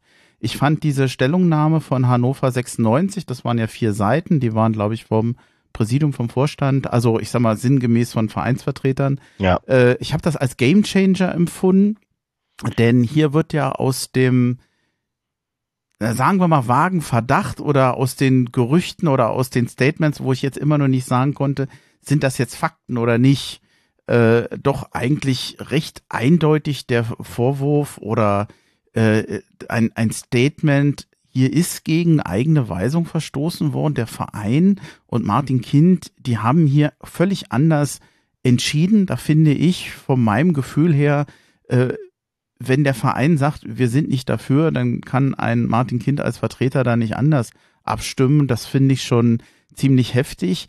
Noch heftiger finde ich allerdings, dass es ja wohl auch, in, wenn man sich dieses Statement durchliest, die DFL ja eigentlich gegen eigene Vorgaben verstößt. Exakt. Dass ihnen bekannt war, dass Martin Kind andere Vorgaben hatte, dass ihnen das lang vorher schon avisiert wurde und dass sie eigentlich ihre gefühlt ihr eigenes Regelwerk, ich bin jetzt kein Jurist, ich bin, bin Fan, äh, ich weiß nicht, um was es jetzt exakt geht, äh, ob, es, ob man das Regelwerk nennen kann, ob es die eigene Satzung ist. Äh, lange Rede gegen, gegen, ich sag mal, gegen das, was die Vorgaben von Hannover 96 waren, verstoßen hat und die DFL hat trotzdem nichts getan. Ja. Und ähm, das finde ich allerdings äh, schon heftig. Und, ja, und ich, staune auch, mit welcher Kulanz die DFL da bisher gar nicht reagiert. Man hat irgendwie das Gefühl, ja, wollt ihr dazu nicht mal Stellung nehmen? Weil jetzt ist ja so krasse Vorwürfe. Und ich habe den Gefühl, da kommt nichts, das Gefühl, da kommt nichts. Ja, also genau das ist es halt. Ähm, da wird ja wirklich das, was ja, wie du ja schon sagtest, was man sich ja schon irgendwie denken konnte, dass das da im Hintergrund nicht ganz koscher gelaufen ist, ist ja mit dieser Stellungnahme jetzt wirklich, oder der Stellungnahme von Hannover 96 ja wirklich auch jetzt deutlich schwarz auf weiß geworden. Und da wird eine Regel, die, die quasi das Rückgrat unseres des deutschen Fußballs ausmacht, nämlich diese 50 plus 1 Regel, die wird von dem Verband mit Füßen getreten. Also mhm. empfinde ich so. Und mh, hm, da empfinde ich es als äh, Fußballfan, der ähm, das doch sehr leidenschaftlich auch verfolgt und dem das sehr am, sehr am Herzen liegt, dann schon wichtig, dass man da auch klar Stellung bezieht. Und darum finde ich die Proteste ähm, jetzt mit den Tennisbällen, mit den äh, Schokotalern, äh, die Nummer, die in Hamburg stattgefunden hat, mit den Schlössern, äh, wo der Code, wo der Zahlencode 50 plus 1 war, diese, diese ganze Form des Protests nicht nur als sehr kreativ und witzig, sondern halt auch als wichtig und angebracht. Und man sieht es ja, ähm, ähm, dass äh, Blackstone ist ja schon ausgestiegen aus den aus dem ganzen Bieter-Verfahren. Ähm, also es wird ja gesehen und mhm. daher volle Unterstützung. Was ich äh, halt noch nicht weiß oder was für mich sehr vage ist, äh, es gibt, glaube ich, sehr viel, sehr viel Ängste, sehr viel Sorgen. Falls ein Investor kommt, was heißt das eigentlich? Mhm. Äh, da äh, wird dann gesagt, äh, Auswärtsspiele etc. Das ist etwas, da habe ich jetzt nicht zu gefunden oder da tat ich mich extrem schwer, Fakten zu finden, mhm. weil wenn du einen Investor noch nicht hast und die haben noch nicht besprochen, was sich ändert und wie sie dort mitarbeiten oder wie, woraus besteht eigentlich denn diese Zusammenarbeit? Das ist für mich noch, da weiß ich nicht, ob es manchmal die, die Angst ist oder äh, wirklich auch die, die, die Fakten zu sagen, äh, das, das wird's noch schlechter machen. Mhm. Da denke ich manchmal, was, äh, seit ich die Fußball-Bundesliga kenne, diese, diese Entwicklung im Fußball, ich weiß noch, ich glaube, Karl Allgöwer ist irgendwann mal vor Ewigkeiten, vor Jahrzehnten, vor vielen Jahrzehnten mal gewechselt. Da hieß es dann, ja, der, der Fußball geht dem Ende entgegen. Es ist alles nur noch Kommerz, da sind äh, Ablöse. Also ich, für mich ist halt jetzt so ein bisschen komisch als jemand, der das seit Jahrzehnten schon mitnimmt. Diese Entwicklung geht doch schon seit Jahrzehnten. Ich, manchmal frage ich mich immer, warum jetzt? Warum eigentlich nicht schon vorher? Mhm. Es ist nicht manchmal Absolut. schon zu spät. Hätte man nicht bei diesen Wahnsinnsablösen und bei dem äh, bei der Zers äh, Zersplitterung des Spieltags nicht vorher eigentlich schon sagen äh, müssen, wieso geht ihr, werft ihr in zehn Jahren Tennisbälle?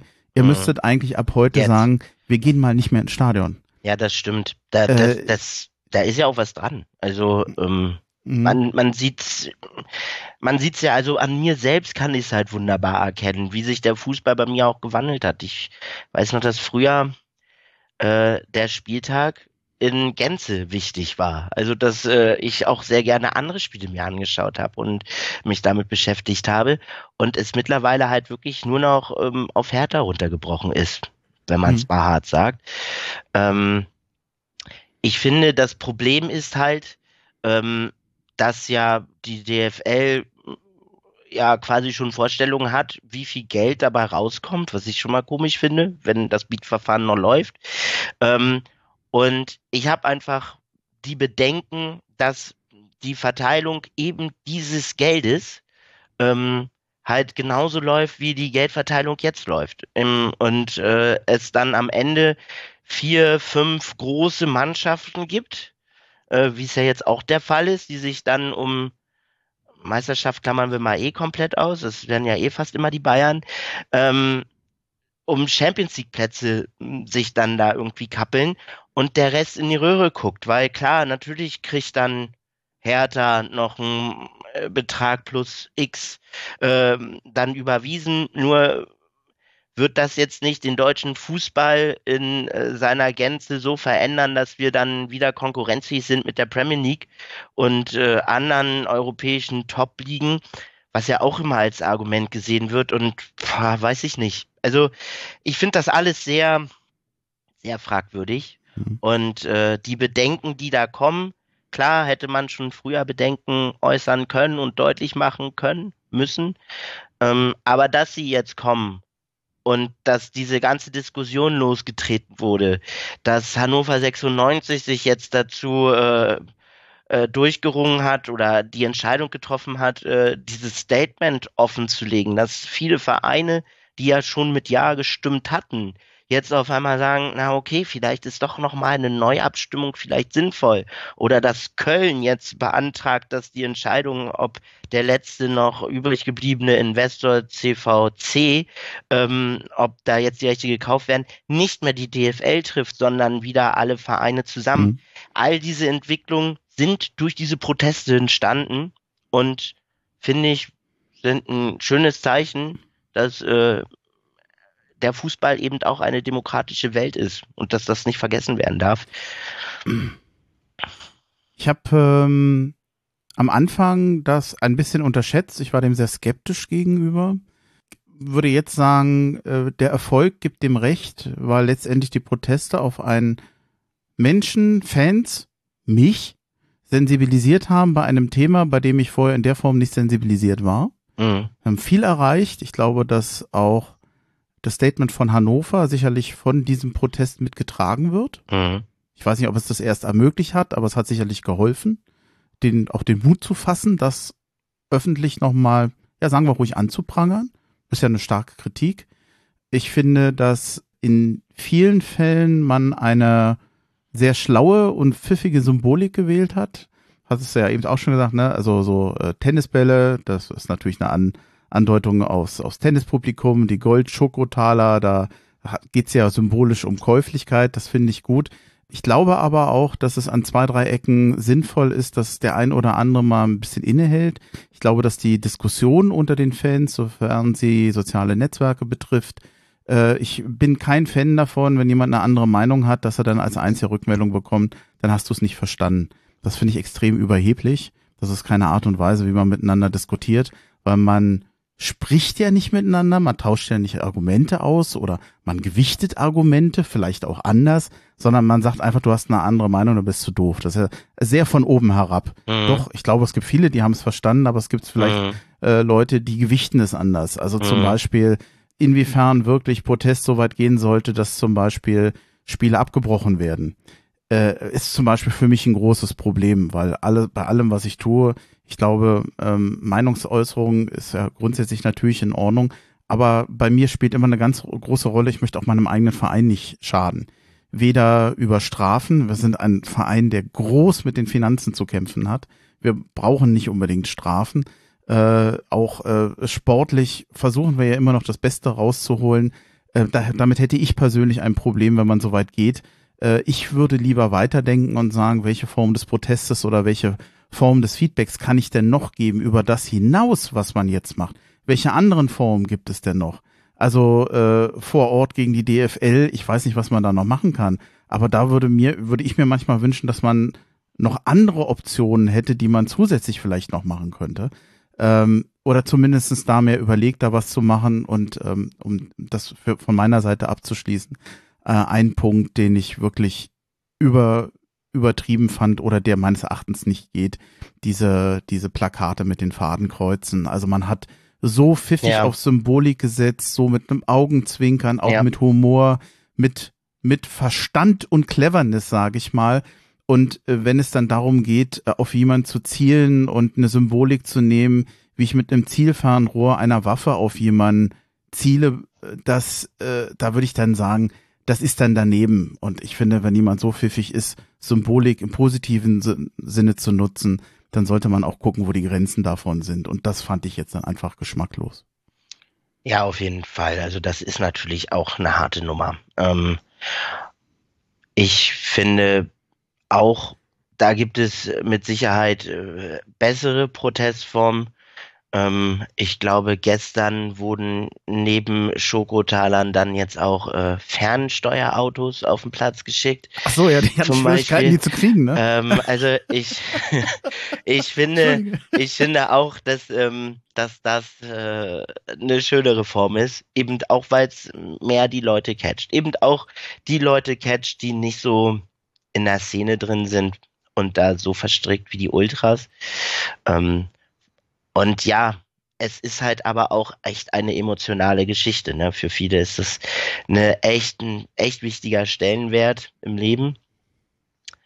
Und ja, ein bisschen weniger Emotionen, ein bisschen mehr Sachlichkeit würde aber trotzdem helfen. Da, da stimme ich dir zu. Ja. Gucke nochmal auf die Uhr. Wir haben immer noch 161 Stunden offen. Oh, sorry. Dann ist bin, ja gut. Ich mache heute nur blöde Sätze. Also das mit den, ich bin 53, für mich sind alle jung. Ich muss mich entschuldigen, der war so doof. Du darfst mich jetzt dafür hassen. Ach Quatsch. Ja, ist ja. Ich, was habe ich die Woche gehört äh, oder gelesen? Äh, leg dich nicht mit Zucker an, der ist raffiniert. Der, ah, ich mag ja so eine Wortspiele. Ne? Ja, der ist, ich, seit einer Woche äh, geht der mir durch den Kopf und ich mag den irgendwie und ich schäme mich auch sehr für meinen sehr schlechten Humor, aber ich mag ihn trotzdem. Ich, ich, find, ich fand's klasse. so, äh, Spiele, ich mach's kurz. Äh, Wiesbaden gegen, also ich hatte ja durch die etwas längere Pause einige Spiele hier nicht besprochen. Hm. Das werden wir jetzt im Großen und Ganzen auch auf keinen Fall tun. Wen Wiesbaden gegen Harter 3 1, da war ich vor Ort, war schöner Tag bis auf Fußball. Mhm. Harter BSC gegen Kaiserslautern, eine unfassbare Enttäuschung, ja. dass wir die Art und Weise, wie wir aus diesem Pokal rausgefallen sind, bisschen wie gegen Dortmund damals, mhm. dann äh, Hertha gegen Hamburg verloren und dann zum Glück in Fürth, wo ich dann auch vor Ort war. Ich sage nur Dachstuhlfrühstück. Ähm, ein 1 zu 2 Auswärtssieg hm. mit einem richtig guten Kämpf, der dann leider verletzt war. Ja. Nach dem Spiel gegen Kaiserslautern, das lass uns vielleicht als einzige Frage machen, wenn du einverstanden bist. Na klar. War plötzlich etwas Thema, von dem ich geglaubt hätte vorher, da werden wir diese Saison nicht mehr drüber sprechen, nämlich die Trainerfrage. Dardai hatte umgestellt, auch ähm, danach in dem einen oder anderen Spiel habe ich immer wieder gelesen, warum hält er so lange an Barcock fest? Warum spielt der nicht? Denn ich, ich weiß dann immer nicht, ist das äh, das übliche Motzen von allen, weil es nicht läuft, oder kann man nicht wirklich sagen, das ist aber auch wirklich dumm gelaufen. Musste eine Dreierkette machen, musste den Keeper tauschen.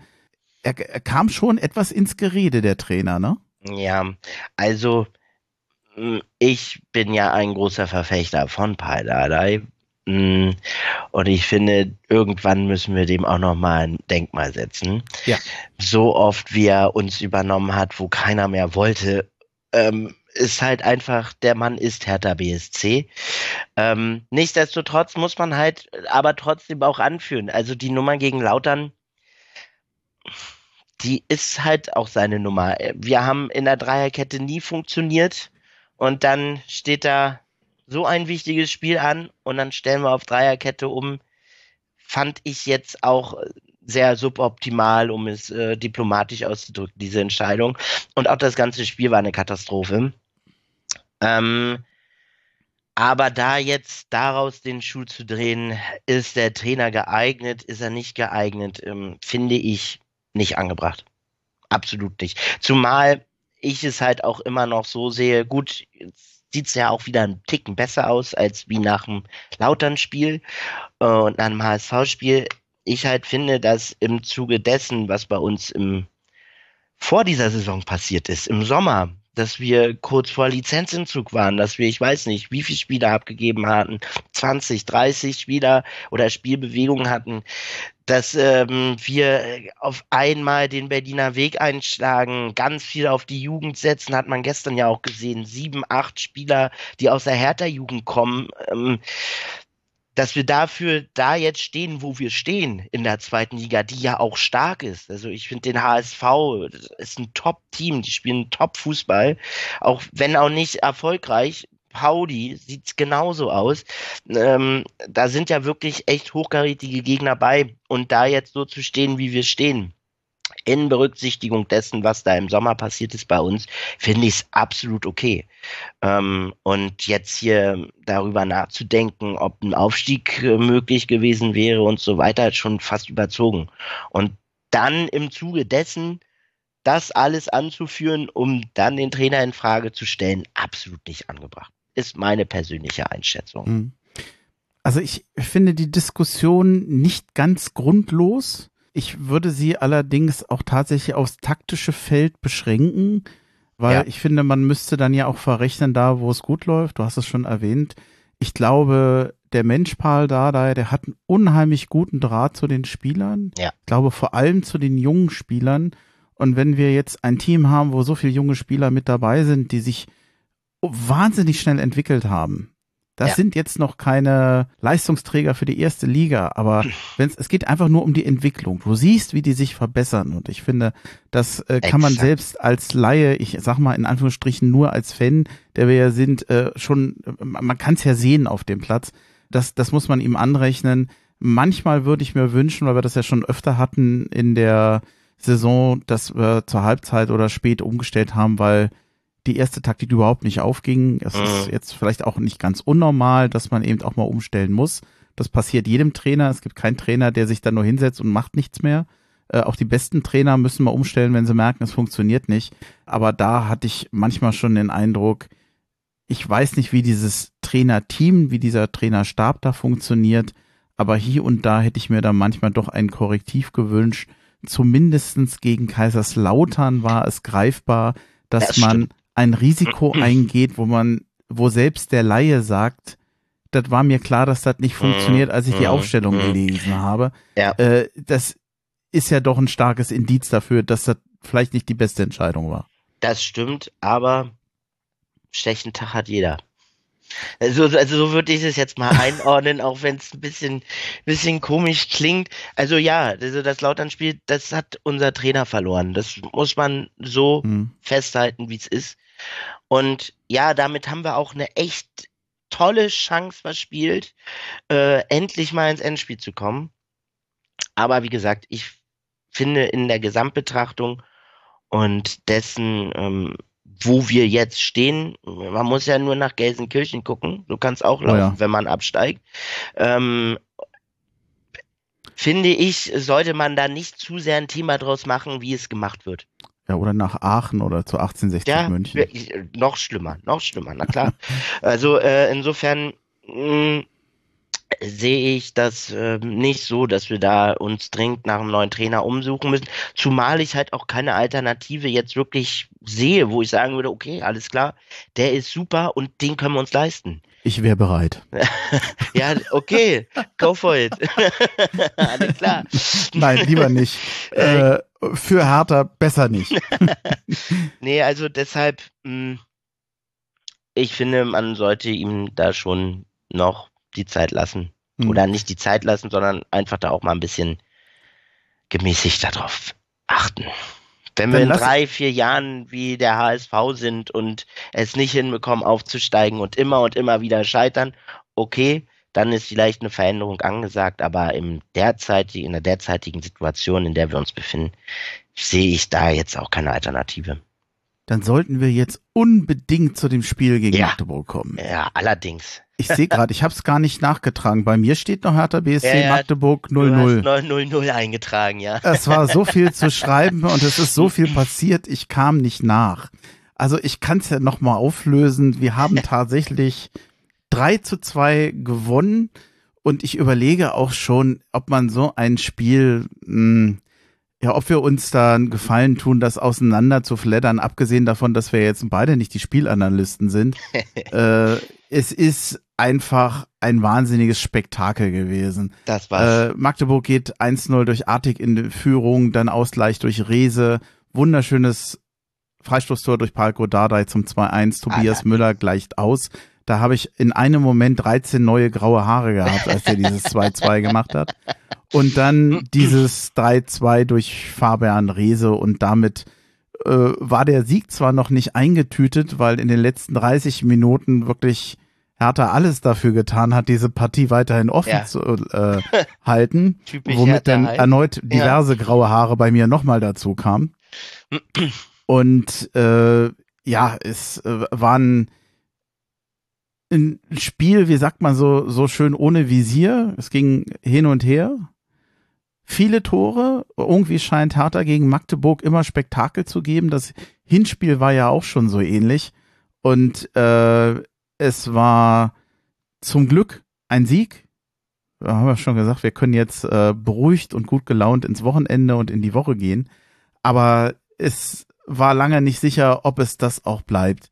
Mhm. Ich kann ja noch mal ganz kurz zumindest eine Sache vorlesen. Äh, Dardai und Tabakovic, die kamen für Kempf, der ja leider verletzt war.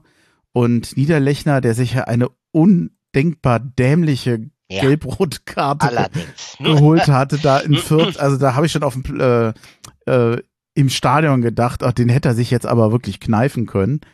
Und vor dem Spiel ist es tatsächlich so, dass Hertha mit 29 Punkten auf Platz 8 war, mit 8 Punkten Abstand auf Platz 3 und 8 Punkten Abstand auf den 16. Platz. Ich würde jetzt gerne nachreichen, wie es jetzt nach dem Spieltag ist, aber da uns die Mehrzahl der Spiele zum Zeitpunkt der Aufnahme noch fehlen, kann ich damit jetzt nicht dienen, aber äh, die drei Punkte tun uns auf jeden Fall gut. Das wissen wir schon mal. Absolut.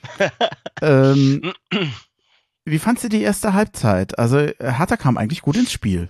Hertha hat kam wirklich gut ins Spiel. Es hat mir auch sehr gut gefallen, was Hertha dann gemacht hat. Äh, diese riesige Doppelchance, ähm, zwölfte Minute war es ja, glaube ich. Super klasse, hat mir auch wirklich Hoffnung gemacht. Ich war kurzzeitig, war ich so, oh geil, Mensch, das wird ja ein richtig tolles Spiel. Tja, und dann äh, das, was typisch Hertha ist, einfach das Tor aus dem Nichts geführt. Tor aus dem Nichts ist auch mein Gedanke, ja. Und äh, das Tor aus dem Nichts war auch ein Wirkungstreffer. Also das war so mein Gefühl.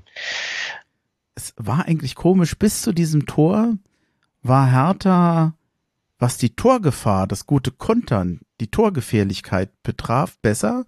Mhm. Währenddessen die Magdeburger mit dem wesentlichen Mehr an Ballbesitz eigentlich nicht viel rauskitzeln konnten an Torgefahr. Und dann kam dieses Tor und dann war dieses Spiel wie abgeschnitten von Ja. Hertha. Also äh, plötzlich hast du gedacht, oh, das hätte ich nicht gedacht, dass sich dieses Spiel noch so entwickeln würde. Ja. Ich äh, lobe, ich, also ich bin jetzt nicht unbedingt bekannt dafür, nun ständig den Gegner zu loben, aber ich muss das eigentlich heute mal machen, obwohl ich mich natürlich über den Sieg freue von uns, obwohl ich jetzt kein Magdeburg-Fan bin, aber die haben über die 90 Minuten trotz der Unterzahl nie aufgegeben. Ja. Und also die hätten ja, die haben es ja schwer gehabt in dem Spiel, aber die haben hier erstens ein wirklich schönes Tor gemacht. Dieser, äh, dieser Abpraller von Schuler, Das der hat ja klasse. den Artig so gut freigespielt und damit die gesamte Abwehr ausgehebelt. Ich könnte jetzt sagen, da steht er nicht gut, müsste er besser verteilen, kann ich gar nicht. Äh, vielleicht ist es manchmal auch so, dass man einfach mal sagen muss, schön gemacht, das Tor, zu einem Zeitpunkt, wo keiner mit gerechnet hatte und wo eigentlich das Spiel erstmal ab dem Moment eine völlig andere Absolut. Richtung bekommen hatte. Absolut. Das war schon ein Geniestreich. Den hat er schon super gespielt. Mhm. Und er hat ihn ja wirklich, also die, die waren ja alle ausgehebelt, die Jungs. Da war ja gar keiner mehr. Das war schon, ähm, muss man sagen, schönes Tor. Aber wie gesagt, aus, für mich aus dem Nichts, weil klar, eine latente Gefahr war da von Magdeburg. Die hat man auch gemerkt. Aber so wirklich bei rumgekommen ist nichts. Und dann auf einmal diese Kombination, ja, extrem bitter. Genauso plötzlich, wie das Tor für Magdeburg kam, kam dann der Elfmeter für uns, Hm. der Ausgleich und damit schon fast die Wende in diesem Spiel. Mhm. War, also ganz ehrlich, warst du dir sicher nach der ersten Situation, nach dem ersten Sehen, ob das ein Elber war? Also, na klar, wie jedes Mal bei einer Situation von Hertha im gegnerischen 16er springe ich hier natürlich lautstark auf. Ähm, dann kurz im zweiten drauf gucken, dachte ich kurz so, hm, ah, vielleicht, hm, Vielleicht auch nicht, ne? vielleicht Äh, auch ja. nicht, aber dann, dann hat Sky ja glücklicherweise noch mal eine schöne Einstellung gezeigt und ja, klarer Elfer. Also, er berührt ihn. Und Ja. ich sehe da auch keine Ballberührung. Für mich war der Elfer dann auch wirklich okay. Ja, glücklich, weil Hertha bis dahin dann wirklich an dem Wirkungstreffer knabbern musste. Da ist nicht viel nach vorne passiert. Ähm, aber ja, dann gab es den Elfer. Ja, äh, Rese verwandelt und wenige Minuten später ähm, Mhm. Sturmwunder Kenny, Mhm. fast alleine durch, wird gefällt. Ja. Äh, hat er ja gut gemacht. Also ich wollte es jetzt nicht so bösartig ironisch sagen. Und äh, ja, trifft den Ball nicht, trifft nur den Spieler, war Ja. dann für mich also auf jeden Fall eine klare rote Karte als noch der Elfmeter. Da muss Ja. man schon genau hingucken. Ja. Und äh, der direkte Freistoß dann, Parko Dardai, endlich mal ein Freistoßtor. Und Schönes. Tor. Und plötzlich stand es 2-1. Ja, ich wusste auch gar nicht, was hier auf einmal passiert. Das kenne ich von Hertha nicht. ich hatte nach dem 1-0 und wie Hertha sich danach präsentierte, große Angst, dass sich da gerade ein Spiel gedreht hat und war dann nach dem Elfmeter aber recht sicher der Meinung und dem äh, der roten Karte, dass genau das gerade passiert ist, dass es sich nämlich nochmal gedreht hat. Mhm, absolut. Und was für ein wunder, wunderschöner Freistoß. Meine ja. Herren. Gerne öfter. Wir haben Toll. ja schon lange keine schönen Freistöße mehr gehabt. Aber eigentlich, wirklich. Äh, was hatten wir? Ronny und äh, Plattenhardt. Ja. Und dann eigentlich waren Freistöße nur noch, damit der Ball nicht so lange auf dem Rasen liegt. Also. Allerdings, ja, das stimmt. Ja, und der hat ja auch, also der hat ja gepasst. Einfach gepasst da rein, in Winkel, geil. Es war das erste Mal, dass ich bei einem Spiel dabei war, wo von einer Ecke direkt in die Halbzeitpause gegangen wird. Äh, ich wusste gar nicht, dass das geht. Okay, wir hatten dann die Tennisballwürfe. Es dauerte eine Weile und ich war mir nicht so ganz klar, kommen die jetzt zurück, machen die dann den Eckball und gehen dann nochmal zur Pause rein, was ja eigentlich verrückt gewesen wäre. Aber tatsächlich, so ein Schiedsrichter, der hat da, die haben da ein paar Möglichkeiten und äh, hat er pfiffig gemacht, zur Pause gegangen und dann danach ging es weiter. Fand ich, fand ich eine gute Lösung. Gute Lösung. Allgemein hatte ich Pragmatisch. den ein, ja, also allgemein hatte ich auch den Eindruck, dass ähm, der Schiedsrichter das Spiel gut geführt hat.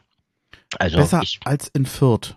Ja, das auf jeden Fall. Das wirkte auf mich sehr unsicher, wie und, der Schiedsrichter ja, agiert ja. hat. Und dann halt auch einfach diese Entscheidung dann zu treffen, dass wir dann jetzt einfach die Halbzeitpause vorziehen, mit einer Ecke dann wieder anfangen, zeugt ja auch von einer Souveränität und äh, die hat er auch, finde ich, das ganze Spiel ausgestrahlt. Also die Nachspielzeit war mit zwei Minuten zu lang, aber ähm, oder drei, aber sonst kann man auch zur Schiedsrichterleistung allgemein sagen, hat er gut gemacht nach dem Ausführen der Ecke, nach dem Beenden der ersten Halbzeit und nach dem Seitenwechsel und nachdem dann endlich die zweite Halbzeit begonnen hatte, stand es ja recht schnell schon wieder 2-2. Und da hat mich, ich weiß nicht mehr genau, ich glaube, es waren äh, nach der Ecke zwei Hartaner, die da draußen standen, mhm. die aber mehr so, ja, ich stehe davor, aber genau. ich störe nicht. Richtig. Das war Rese und wer waren das noch? Ich krieg's nicht mehr zusammen. Hab ich jetzt ich nicht vor Augen. Ich habe es mir auch nicht aufgeschrieben. Hab mich so ein bisschen äh, geärgert drüber, weil das war, wie Hertha oft an diesem ja. Tag agiert hat. So gut in den ersten 20 Minuten des Pressigen und des Verteidigen war. So nachlässig wurde das in der zweiten Halbzeit. Ich weiß nicht, ob das in dem Wissen war, wir führen, wir sind in Überzahl, wir müssen das jetzt nicht mehr machen. Aber ich finde, dadurch hat es sich Hertha in der zweiten Halbzeit gefühlt für mich unnötig schwer gemacht. Selbst in Unterzahl nachher, wenn ich sehe, als Scherhand drin war, der ja auch nur noch mitgelaufen ist. Die sind ja in Unterzahl so schnell über unsere, ja. über unsere rechte Seite gekommen. Ja, jetzt kann man sagen, naja, ist doch scheiß drauf. Du hast ein irres Spiel gesehen, äh, Tore passieren halt durch Fehler.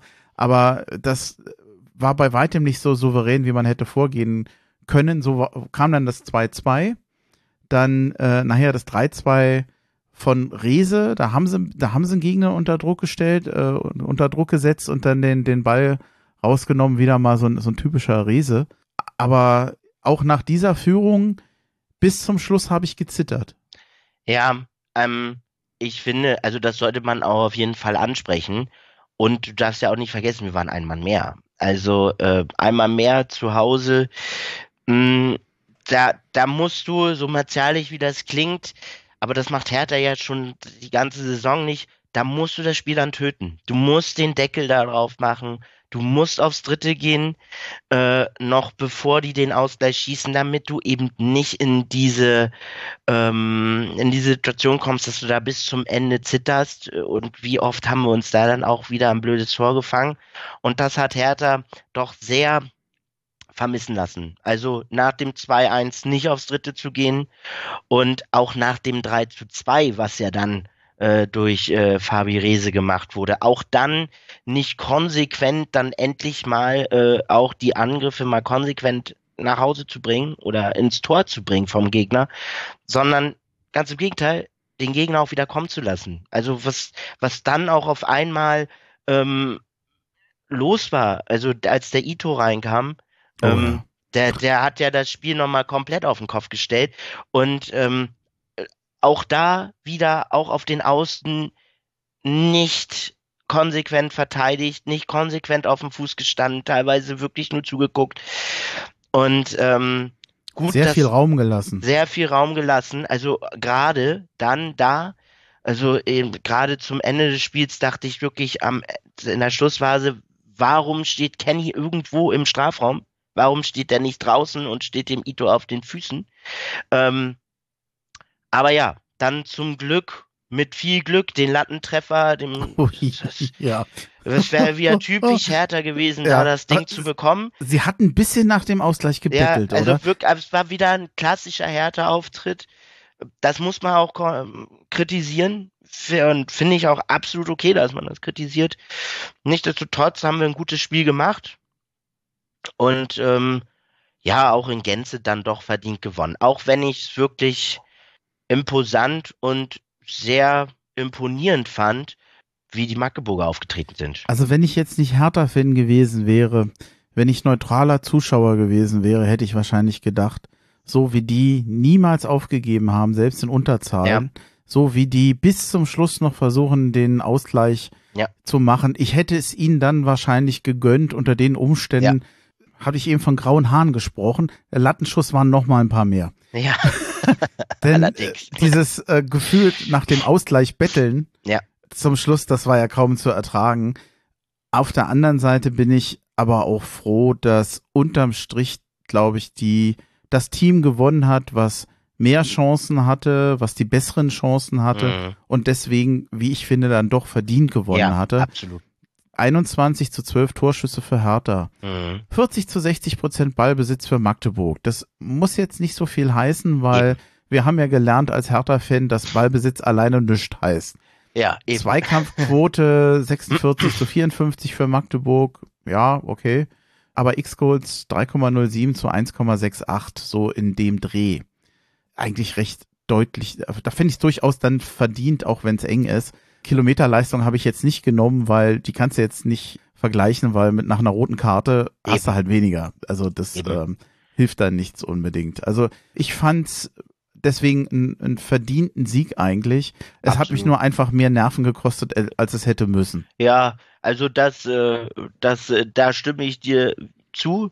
Ähm, Hertha hätte es durchaus entspannter für uns gestalten können. Nichtsdestotrotz hat Hertha aber verdient gewonnen.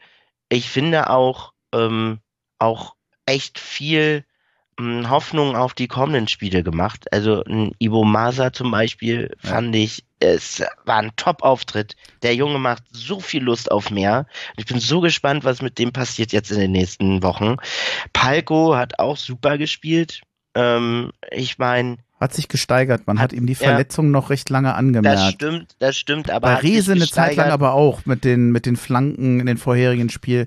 Das ging oftmals auch in den Himmel. Ich glaube, die, da merkte man beiden die lange Verletzungszeit Und an. ich- Entschuldigung, ich- der ähm, Unterbrechung. Und ich weiß nicht, ob er noch bei den anderen beiden Toren, also bei der Entstehung zum Elfer und dann beim 3-2, also beim 3-2 glaube ich auf jeden Fall. Ich hatte vorhin nochmal Mhm. mir die Zusammenfassung bei Sky angeguckt. In der Entstehung des Tors beteiligt ist, diesen wundervollen Freistoß, also absolutes Sahne-Ding, reinmacht. Ähm, ich fand viele individuelle Leistungen von uns gestern auch echt super. Fabi Rese natürlich, klar, unsere Mhm. Lebensversicherung auch wieder großartiges Fußballspiel. Ein bisschen rausgefallen sind da dann der Buralakis. Äh, Ich fand den Tabakovic auch jetzt nicht so großartig gut. Ähm, er war da, aber da fand ich Ich hatte geschrieben, fleißig, aber unglücklich. ja, genau. Bringt's das, so ein bisschen auf den das, Punkt? Das trifft es ganz gut. Ähm, aber ja, nichtsdestotrotz, ich fand, es war ein schönes Fußballspiel. Werbung für den Fußball. Ähm, und mit dem Gewinner auf der richtigen Seite. Ich fand es äh, faszinierend, dass, ähm, jetzt muss ich noch mal gucken, irgendwo hatte ich es aufgeschrieben, wann die eingewechselt sind. Hussein kam für Buchalakis. Da, da freue ich mich, dass du ihn auch etwas kritisch gesehen hast, weil ich mir immer unsicher bin, schieße ich mich da zu Unrecht auf, ein, auf jemanden ein. Ab und zu kriegt man das Feedback, naja, er ist ja, was Passgenauigkeit etc. betrifft, Mhm. eigentlich eher kein schlechter Spieler, aber mir kommt es oftmals um das Gesamtpaket an und Ja, äh, da ist es vor allem das körperliche Gegenhalten, was wir ja Absolut. schon hatten, was schwierig war. Ich finde, er hätte in hier und da immer mal besser Chancen, auch offensiv vielleicht Tore machen können oder müssen, oftmals leichtfertig verschossen. mhm. Also äh, da waren immer wieder Sachen, wo du sagst, oh, das, das kann man besser lösen. Das finde ich ein bisschen schwierig und ich war fasziniert, dass Masa kam in der 68. für Dardai und Scherhan für Winkler. Wie unterschiedlich die Einschätzungen von dem waren, wie Masa reinkam und Mhm. Scherhan. Mhm. Scherhan äh, äh, ist ja immer dynamisch, also er, er rennt ja, er tut viel, aber traf einfach viele schlechte Entscheidungen, Pässe, die nicht ankamen, ähm, Schüsse, die dann halt nicht aufs Tor kommen äh, oder vor Schüsse, allem wo er mal spielen kann. die Anfälligkeit hinten in der Abwehr, Ja. wo er auch ein Teil des, des Verteidigungsproblems war, was wir dann hatten. Äh, Mhm. ich will mich jetzt nicht auf ihn einschießen, aber Nee. man muss einfach sagen, da wird einer eingewechselt und du sagst, wow, der hat in 22 Minuten dermaßen auf sich aufmerksam gemacht durch gutes Spiel, durch Schnelligkeit, durch Eleganz. Allein dieser Rückpass ähm, zum, zum freien Schuss, den hatten wir ja eben schon. Äh, wer hatte den verschossen? Oh Gott, ich hab's schon wieder vergessen. Ähm, Wel- Welchen meinst du jetzt nochmal? na, Masa hatte doch einmal so, kam von links und hatte dann äh, in den Rückraum gespielt, sodass äh, der, der schießt, mehr oder weniger frei draufkloppen konnte. Ähm, war das, ich weiß das gar nicht. Winkler? War das Winkler? Ich, Ich glaube ja. Äh, Aber aber, ich, aber ja. war, äh, mir Den geht's er um die tolle Vorbereitung. Win- Den er da im Winkel Hm. zirkeln wollte, den Schuss meinst du, ne? Mir, mir geht's um die tolle Ja. Vorbereitung. Ja, die war Und äh, da kannst du halt den Unterschied äh, sehen, wie du quasi für dich werben kannst innerhalb der wenigen Minuten und wo du sagst, naja, man sieht aber Mhm. eben auch hier die Schwächen und das fand ich bei der Einwechslung war, war das so krass, weil das bei den beiden so unterschiedlich Mhm, war. mhm. Ich würde übrigens noch, auch wenn er nur ganz spät eingewechselt wurde, nochmal eine Lanze brechen wollen für Gechter, bei dem ich immer so ein bisschen mitleide, dass er nicht mehr Einsätze hat. Äh, ich glaube, da ging es teilweise noch um eine Verletzungshistorie, da bin ich mir nicht mehr so sicher. Aber auch für mich jemand, der ja schon mal gezeigt hat, dass er der ersten Mannschaft sehr nahe kommt. Vielleicht liegt es jetzt einfach daran, dass noch andere Leute vor ihm sind, aber auch ein unheimliches Potenzial und äh, auch Pascal Clemens, ich weiß nicht, ob wir den heute in der Deutlichkeit schon erwähnt hatten, Ja, auch wieder vielleicht von der einen oder anderen Situation mal abgesehen, teilweise ein recht routiniertes, cooles Ja. Spiel gemacht für so Also, einen Sp- jungen ich Spieler. wollte gerade sagen, der hat da ja einen Eindruck vermittelt, als ob er das schon seit 20 Jahren macht, gefühlt. Ähm, ja, und in dem Alter so routiniert aufzutreten, so abgeklärt, das ist, der Typ ist auch großartig. Ja, wir kommen brutto langsam auf die zwei Stunden. Oha. Äh, ich habe aber den Eindruck, dass wir zum Spiel selbst das Wesentliche eigentlich haben. Also von, Ja, ich habe jetzt nichts Wesentliches mehr. Äh, wird, wenn du einverstanden bist, ganz kurz mal gucken, was an Spielen auf uns zukommt. Aber zum Spiel gegen Magdeburg wäre es das eigentlich von meiner Seite. Ja, das stimmt. Ich möchte nur noch mal betonen, was für ein großartiges Spektakel das war und auch Ja. beide Fanlager da abgeliefert haben. Das war alles in allem ein echt super Fußballabend. Äh, ich würde sagen, von der Stimmung deutlich, deutlich erste Liga. Absolut. Und zwar beide. Da sind wir schon aufgestiegen. Da sind wir schon aufgestiegen. Aber hallo. Wenn ich mich nicht völlig verguckt habe, dann stehen die nächsten Spiele an in Braunschweig und zu Hause, wir denken uns einen kleinen Hm. Tusch, gegen Holstein Kiel. Ich habe keine Ahnung, was da auf uns so, äh, zukommt. Ähm, Ich kann die Mannschaften jetzt nur bedingt einschätzen. Holstein Kiel wird meines Erachtens das deutlich schwerere Spiel Auf werden. jeden Fall. ich hab, kann, kann nicht sagen, was uns da genau erwartet. Äh, Tagesform bei Hertha und Konstanz ist ja nochmal so ein, so ein eigener Punkt. Schön ist, dass wir jetzt erstmal zwei Siege hintereinander hatten. Ja. Und halt auch wirklich befreiend. Äh, ich ich habe jetzt hier gerade parallel mir nochmal die Tabelle angeschaut. Ich guck auch gerade. Das, ähm, das entspannt mich doch schon sehr. Ich hatte für mich als ähm, Saisonziel so ausgegeben, damit ich sage, okay, das war eine gute Runde bei uns, einstelliger Tabellenplatz und da sind wir gerade auf einem echt guten Weg hin. Von daher äh, sehr schön. Und auch jetzt dadurch, dass wir gegen Magdeburg gewonnen haben, nach hinten doch noch den Abstand gehalten. Ähm, war ja auch nicht ganz unwichtig, dass Magdeburg da nicht drei Punkte holt bei uns. Also bin sehr glücklich und ich halte es wie unser Trainer gestern in der Pressekonferenz. Wenn wir in Braunschweig gewinnen, bin ich glücklich. Ja. Ein besseres Schlusswort kann ich mir gar nicht vorstellen. Ich habe nicht, nichts mehr zu ergänzen. Sehr schön. äh, dann, ich glaube, dann war's das jetzt eigentlich Ja. für heute. Ich glaube, Ähm, war es so, wie du es dir vorgestellt hast? Du, du kannst ehrlich antworten. Du, äh, Kritik ist äh, immer Ab- erlaubt. ja, also es war so, wie ich es mir vorgestellt habe. Ich brauchte ein bisschen, um reinzukommen. Aber ja, es macht, es war super, super schön. Es hat echt Spaß gemacht. Habe ich gar nicht so gemerkt. Ja, war das so? Äh, Zumindest für mich. Ja, war denn äh, die Aufregung recht schnell dann auch verschwunden? War es Ja. so, wie ich sagte? Ja, Oder ja, das geht dann schnell weg. ich glaube, nachher ähm, achtet man nicht dann drauf. Dann. Und ich, Absolut. ich finde, die Zeit rast auch. Also das ist äh, immer irre. Ich weiß, ich habe ja dann manchmal geplant und dann habe ich gesagt, na hier ein paar Fragen, dreiviertel Stunde. Und nach einer Stunde 15 merkst du dann irgendwann, hm,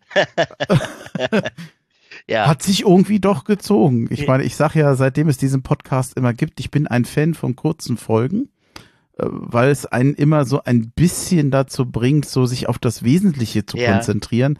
Gerade auch, wenn man über das Spiel äh, spricht. Auf der anderen Seite, wo, wo müsste man dann kürzen? Also ich finde ja gerade den Teil, wenn es um die Hertha-Fans selbst gibt und äh, es gibt meines Erachtens ja auch nicht so viel Podcasts, wo, wo Leute über sich oder wo Fans mal vorgestellt Mhm. werden, Absolut. äh, wo man sich ein bisschen mit der Region äh, befasst, wo die Leute wohnen. Äh, Es wäre schade, das wegzulassen und das möchte ich eigentlich auch nicht.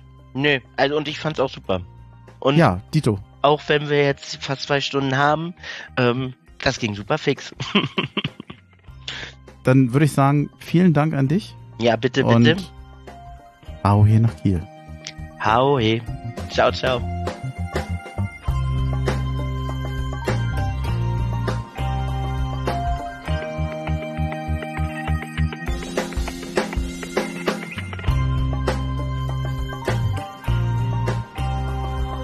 Exil Podcast.